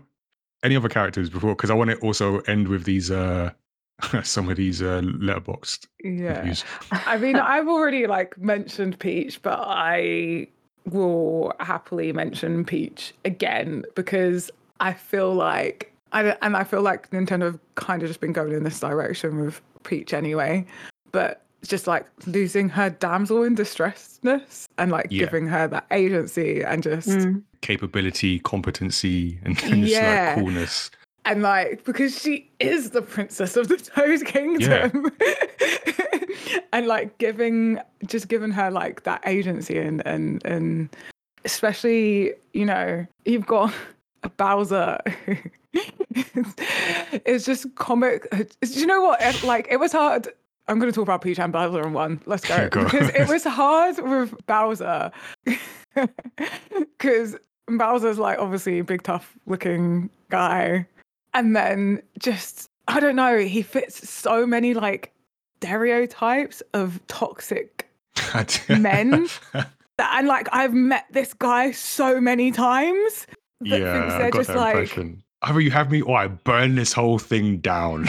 it's like, whoa. and that you somehow owe them something because Mm. they like you and you're like um hold on a second He's just an incel. He is. Sorry, he just is. He has not touched Nintendo grass for a Yeah. while. and then uh, princess peach is just like so strong like she's literally in a hall where there is only one other person that is on her side and she's like i'm gonna fight my way out of this. I don't care. Yeah i also i like when feminine characters are strong and cool but without losing their femininity because i think a lot of times when you have like a cool strong female character in films they're like one of the guys and Mm. I, I don't wear dresses, blah blah blah, like that kind of thing. But when you have someone like Peach or someone like Buffy or even like Joan from Mad Men, I think are all fantastic Mm. feminine characters because they have so Joan's much a great strength. character. Yeah, uh, but they still retain like all of that femininity, and I think that that's great. That it doesn't equate femininity with weakness. Exactly. Yeah. And like Peach is still wearing her like amazing dresses. Exactly. and I'm just like, yes, this is everything to me. Yeah, she just hoists the skirt up, off she goes. yeah. Mm-hmm. no, I thought that was very well done. And then I guess Luigi becomes the the damsel in, in distress. distress. in this Yes, film. they It's like- really twisted it because you go in Mhm. thinking, oh yeah, rescue the princess, you know, and they made a joke. she was Oh, yeah. in the castle all the time. La, la, la. yeah. So, yeah, that's that was the twist. All right, so I'll quickly go over some wide I thought kind of themes, and then we can end with with some final thoughts, and maybe Sky if you want to throw in some of these reviews. So it's kind of like themes where, like I said, similar to the Luigi thing, was like it was kind of there, it's hinted at, but then they didn't do the the middle part, and then uh, maybe had the end. So you had the the chasing the dream thing, which I liked. So Mario as as a character who's trying to make a name for himself, and when everyone else around him doubts what he's doing, and I, I like that. I, I get that. Uh, I feel I've lived that uh, for most of my adult life. Well, so uh, I like that. And then at the end, he, he comes good. His his dad's like, oh wow, yeah, this is what you can do. That's cool. Uh, we had the daddy issues because both Mario and Donkey Kong have the my dad doesn't believe in me, and I felt that was something that maybe could be explored or maybe will be explored in, in a sequel or a spin-off or or something but That is kind of true superhero movie. it really is isn't it it was like it's because it's running through the mcu of like father issues so which is is yeah is is is here too so they kind of they bond over that in a way and there's sort of a frenemy thing going on which is kind of cool and then mario mentions it this idea of stronger together and i quite like the we mentioned Bowser being the sort of uh, toxic incel kind of character. The other thing to uh, add to his misery is there was a, a nice parallel of so the idea of stronger together where mario like explicitly makes that point but then through his journey he brings together so like him and peach and toad and kongs and then you have bowser who's sort of doing it by dictate. So it's like i'm the ruler i'm the boss and you see how that falls apart for him because he's quite in a sense he's quite lonely. Mm. he's you know he's got all these people that have to do what he he says but he's still alone. Whereas mario and luigi make friends and they build a, a stronger team and i i like that uh, as well. So any final thoughts as we throw in some of these reviews? So before we well actually well before we could when we were arranging this um, Sky pointed me in- in the direction of Letterboxd reviews. So I was having a quick look uh, around this, and there was a few. There's one in particular which I didn't even. I don't think this makes sense, but I'll uh, abbreviate this. I said this is from. I feel like I'm going to read the usernames and it will set the tone for what you're about to hear. but it's a half star review from Jack Broadzilla who says, "Why did Bowser not just trap Mario in one of his seven Koopa hotels? Is he stupid? Question mark. And failing that, surely he would have poisoned him with some of his patented sourpuss bread, which even Mario normies, am I a Mario normie? I don't know. Even Mario normies know of. Just a lot of missed opportunities here to use facts and logic, and they didn't.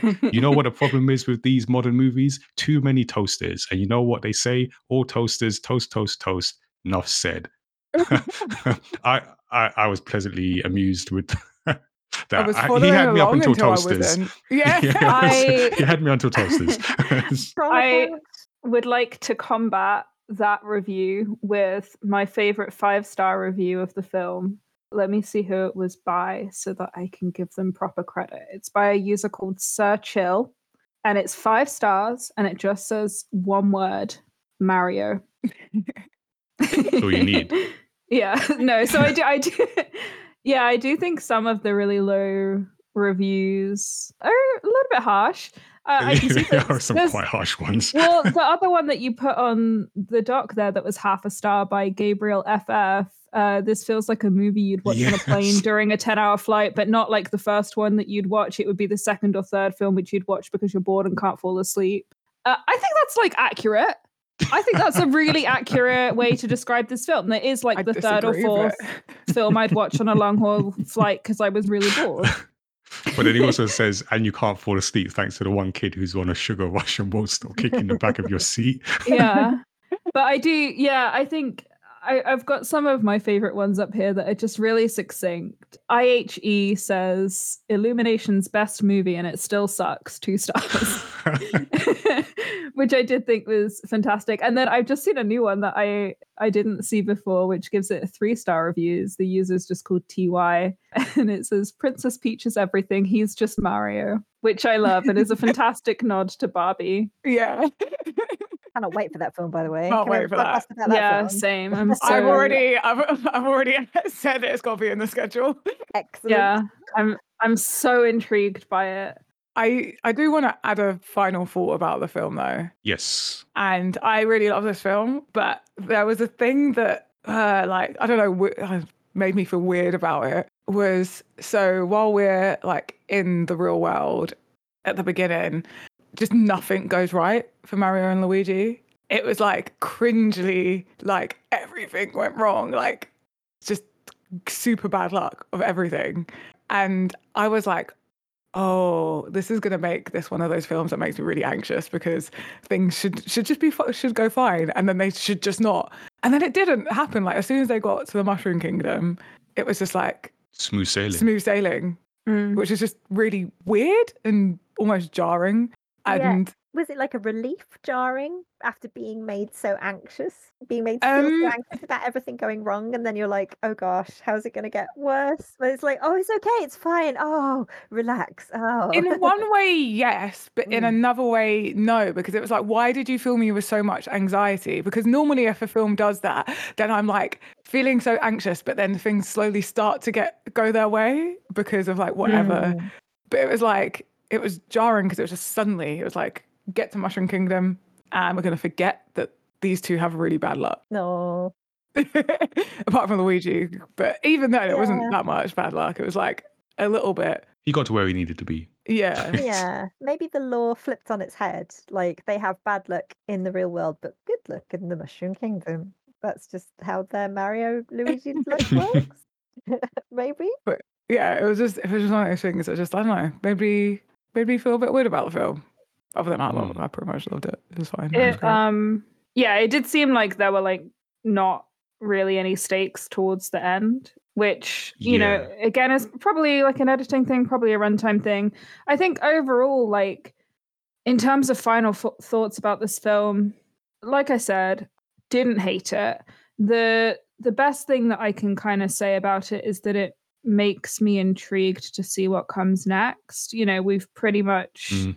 Sealed the deal that we're going to get another one. And I think now that they've done the boring intro film that doesn't add a lot and just references a bunch of stuff that we already know about, now with the next film, they can do something interesting. And that's what I want and what I'm Mm. excited Mm. about for the future. But it is Nintendo. You know Nintendo can easily just run that back and, and do it again and, and, and look at you and not care. I'm also curious, so because you mentioned like what else we're gonna see, and obviously like there's there's not a whole studio for them now.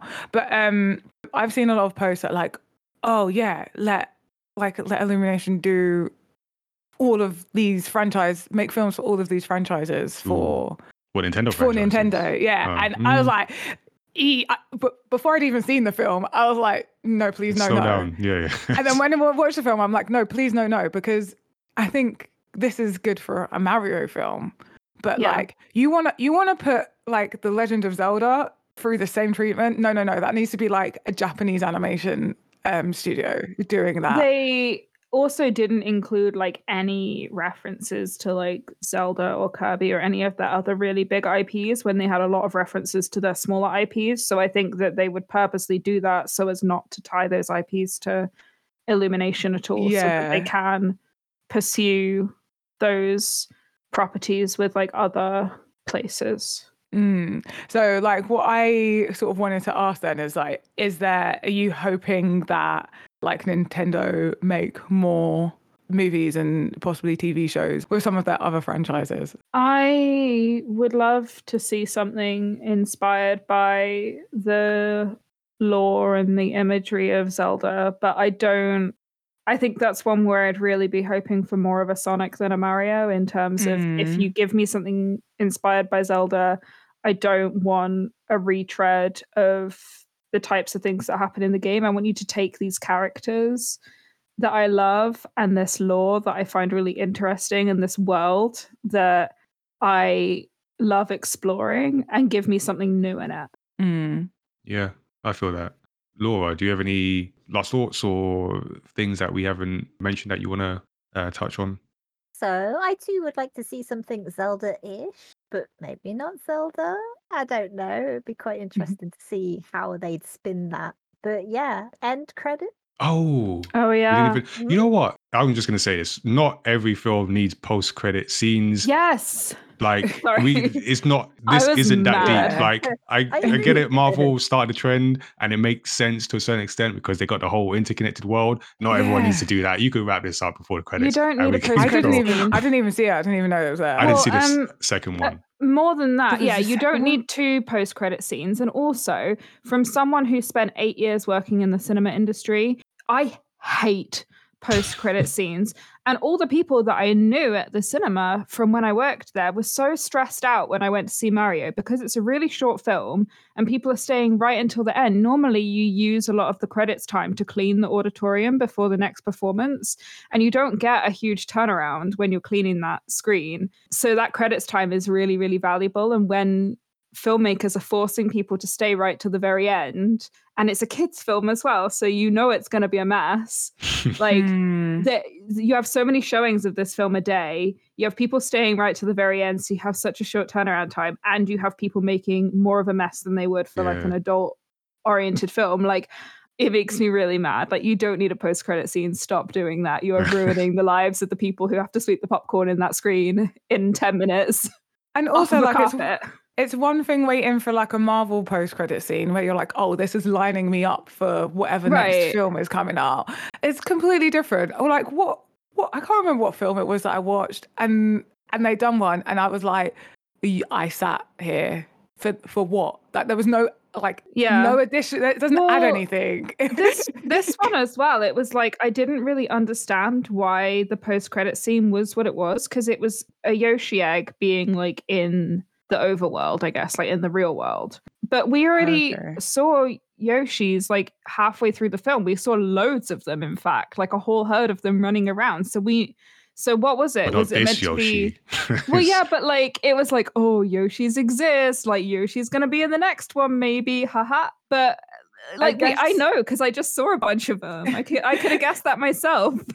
I guess it's like the light, like for what they have planned for the next movie must be Yoshi I in the like. It's not just like that Yoshi know. exist. It's, it is about Yoshi in the real. Like maybe it's Super Mario Sunshine. I'm just yeah, I'm just salty about post credit scenes in general. I did not feel that it needed to exist. No. No, I, I agree. But uh, yeah, all right. So I yeah, I kind of like echo. I, I, I yeah, it was good. It was, it was obviously well made. I guess I would have liked more, but what it did was fine. And we're gonna get more. That's uh, that's for sure. We're gonna see Mhm. Yoshi. We're gonna see all of that. So interesting to see what Nintendo do, especially as sort of Sky mentioned after the success. Will they expand? I'll say it again. I could fully expect Nintendo just to do copy and paste, do the same thing, and Nintendo operate like that. So I we- really want them to put in the shiitake, like the really tall, lanky Mario from Super Mario Maker. I want that power up in the next film, please, Nintendo. Yeah, I mean, yeah, the power ups. I mean, there is a weird thing with the power ups because there's like a whole. Is it a pro performance enhancing drugs thing? Anyway, Oh, I hadn't even um, considered yes, that. yes. I'll leave you with that note as we wrap up this No, discussion. in a completely different, non non real real world. Come on now. it's a kingdom of mushrooms. That's what they'll be calling steroids next. yeah, just, Have you taken your one ups? mushroom. You heard it here first, people. Um, so yeah, that is our discussion. Let us know what you think of the film. Did you enjoy it? Did you think there was something missing, or somewhere in between? So before we wrap up for this episode, uh, let me give you this week's storytelling tip. Each time we do a deep dive on a podcast, I do like to pull out a storytelling tip for others to consider when making their stories. So, this is a consideration from someone who also creates stories and likes to learn from the techniques or mistakes of others. So, for today's episode, I wanted to discuss building contrast in characters. So, it's a tip about creating contrast in the story and something I do feel that the Mario movie missed out on. We've already spoken about the lack of conflict and uh, and that. But I also wanted to highlight the lack of contrast specifically. So that's between characters and also within characters for the most part. Because for the most part, some instances aside, uh, the story, the characters in the story don't necessarily change in any meaningful way. So they don't necessarily learn lessons or that further their character growth. And they're all pretty much the same at the end as they were in the beginning, for the most part. Or if they do change, uh, the plot moves along so fast that we don't actually see how they change good example was mentioned is Luigi, who does start off as this timid, fearful, and seemingly completely dependent on Mario character.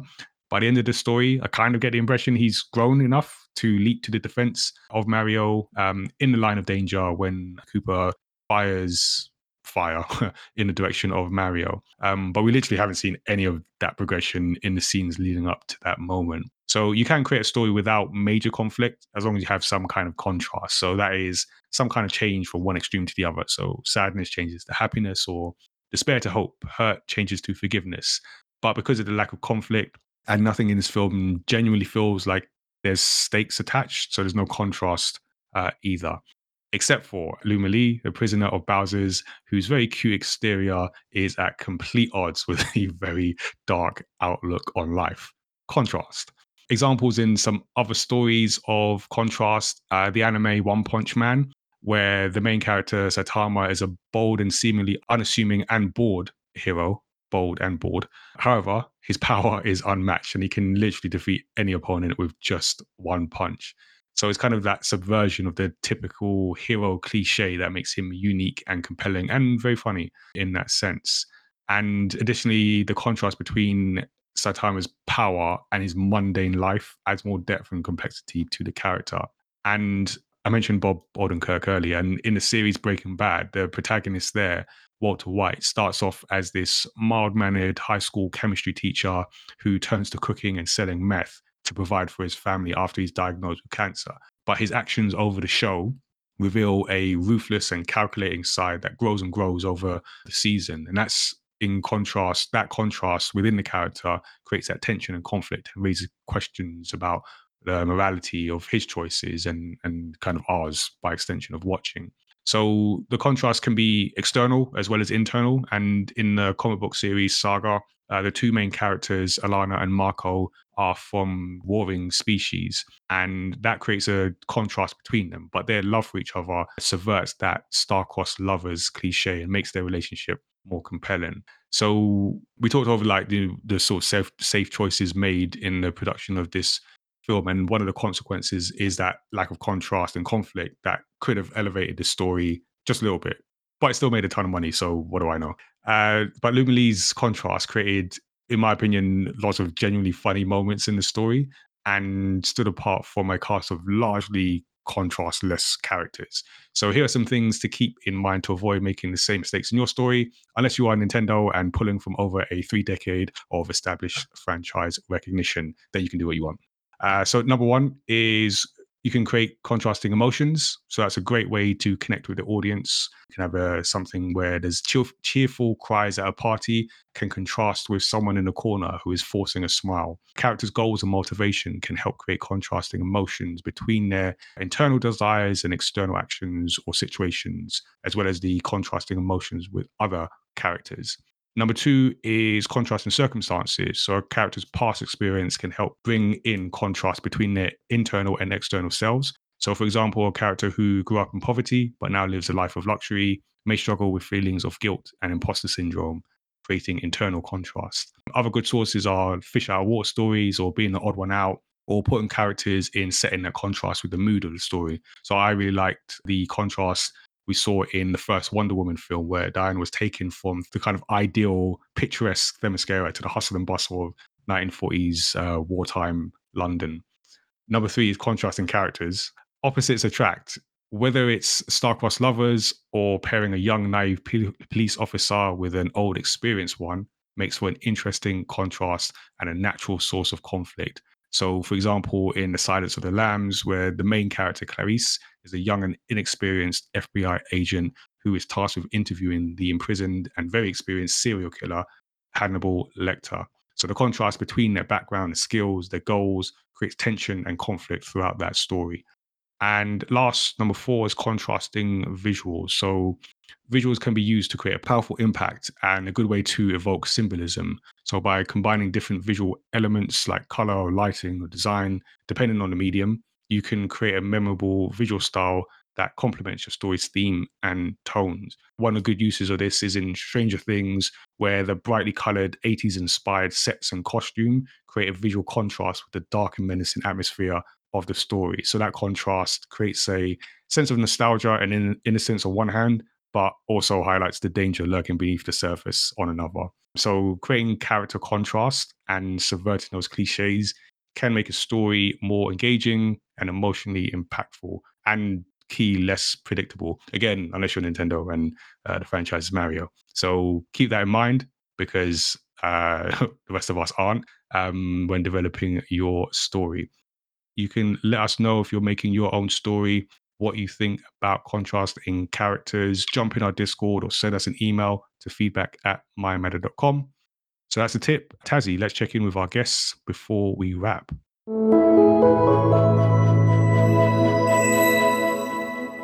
So we love to hear a bit more about what each of you are up to and any interesting projects or any news you want to share with us. So we'll start with Sky. Do you want to let us know a bit about what you've got coming up? Yeah, sure. Safe in Our World actually has some exciting things happening right now. So, as Nigel said at the beginning of the show, we are a mental health charity specifically for the video games industry and gamer community. We're doing a big fundraiser throughout the month of May called Play Your Way. The idea behind the fundraiser is to combat gatekeeping in the games community. Uh, so the campaign kind of encourages people to play whatever game they want, however they want, with whomever they want. And it will be raising funds for the vital work that we do in mental health. You can find out more information about that at safeinourworld.org. And we're also launching a physical well-being journal in the summer.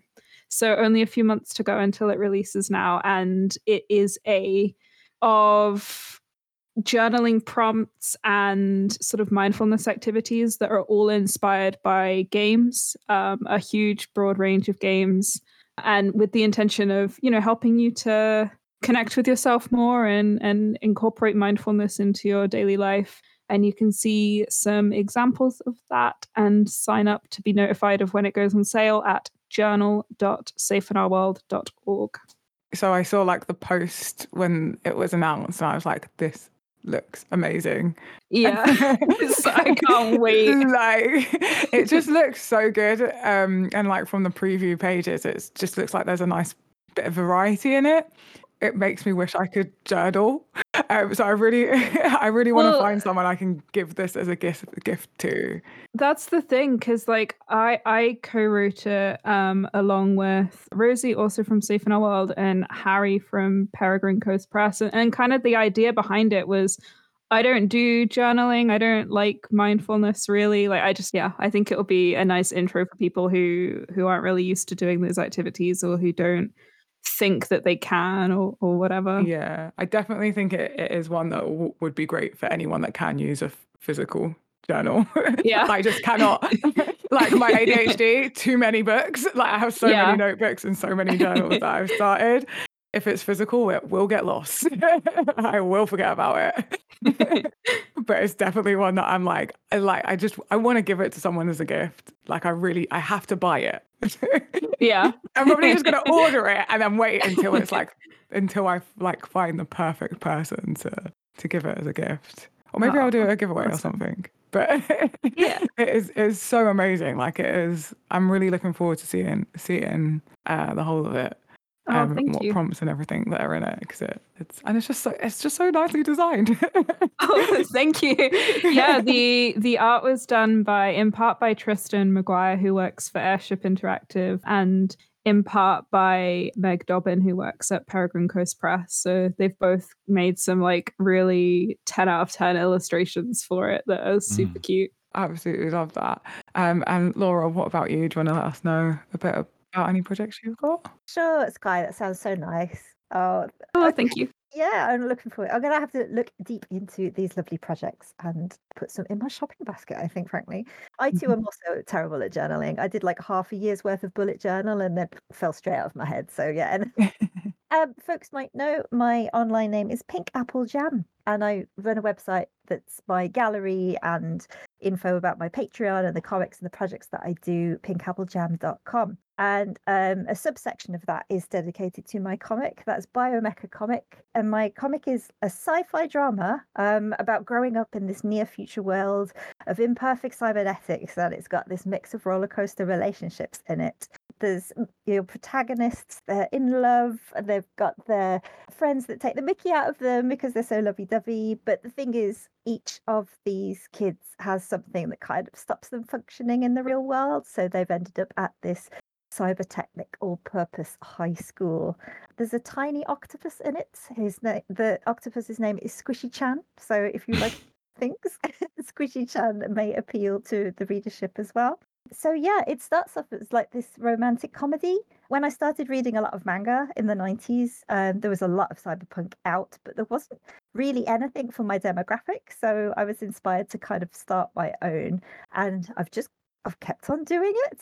And for about the past 15 years, I'm like, it will conclude, it will conclude. But folks, it will genuinely conclude because I'm I'm almost at the end of the final issue side one, side A. I've got side A and side B. So I've got about 100 pages to go and then it's done. And that third graphic novel will be out.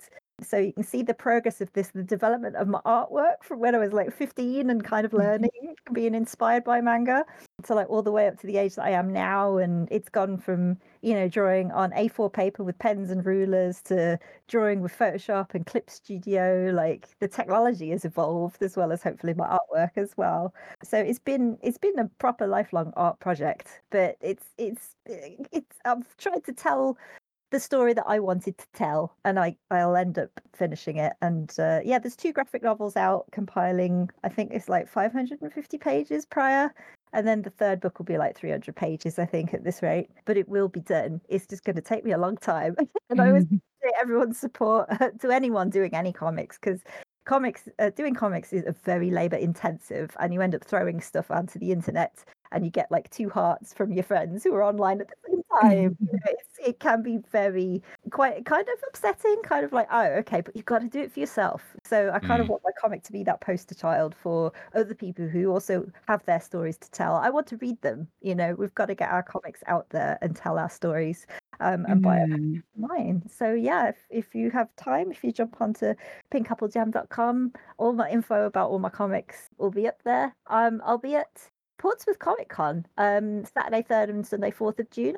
It should be good. And I was really pleased to have been able to like do those talks that we did last year as Yeah. well. Um, I'll also be at Doki Doki Manchester Japanese Festival in September. And I'm going to pop along to Tokunatsu in August and HotaruCon in Milton Keynes, August and November. Although I haven't applied for Oh, artist a- alley table yet at HotaruCon, but I need to do that. Will you be going as well, Sky? Well, that's that's where I am. So Ah, ah, ah, ah. yeah, well, sure. Brilliant. I've already paid for my membership and then they released tables and I was like, oh, I've got to pay for it again. Oops. Okay. So I have to wait for payday for some income to come to sort that out. Um, but yeah, okay, great. Maybe we'll meet up at HotaruCon then. Brilliant. yeah. Love that. Um, we will make sure that we have links in the show notes to to both. Thank you so much for for coming on and sharing with us what lovely projects you're both working on at the moment. Thank you for having us. Yeah, it was great. Thank you for having No, us. Appreciate you spending the time. I would love to go to Doki Doki, but I've been blacklisted. That's another story. Uh, I'll save that for another time. That's a podcast for another time. That's how you tease a sequel, Nintendo. Um, so if you have enjoyed this episode of Story X Story, make sure you subscribe to the podcast so you don't miss another one. And consider giving us a five star rating and review because that helps us reach new listeners and fans of story discussions. Uh, we're also story creators, and you can discover our manga universe online. All our titles can be bought through the online store, including latest release, Sirius Through the Fog. You can also join our Discord today and get ready for our coming Studio 77 membership. You'll get access to our video content. You also get access to our comic and illustration content, early access to tickets for My Matter events, and a flashy new website uh, as well. So it's all in the works. Uh, also in the works, although is now out this year's Do I Look Like a Gamer video game representation campaign. This is now a yearly initiative for diversity and inclusion in the video games industry and culture. So we're as we record, we are releasing. This is the first day of releasing the photos, two a day until we get to all the forty, and all all um, are out. And then we've also got event plans, other activities planned throughout the year. So check out the website looklikeagamer.com and uh, yeah, see uh, everything that we're that we're working on. for the podcast, we release new episodes on Thursdays, and they include creator interviews, video game discussions, and deep dives into stories across pop culture like this one. You can always give us a shout directly. Our email address is feedback at mymatter.com, and our website with links to subscribe is mymatter.com forward slash story x story. So thank you for tuning in, and until next time, stay safe. And remember, we hope you in, didn't hate this podcast, but even if you did, the uh, four-hour-long Snyder cut is going to come out uh, very, very soon, and um, we're sure you'll you'll like that one. So take care, everyone. I'll also eat your mushrooms. I'll just leave that there.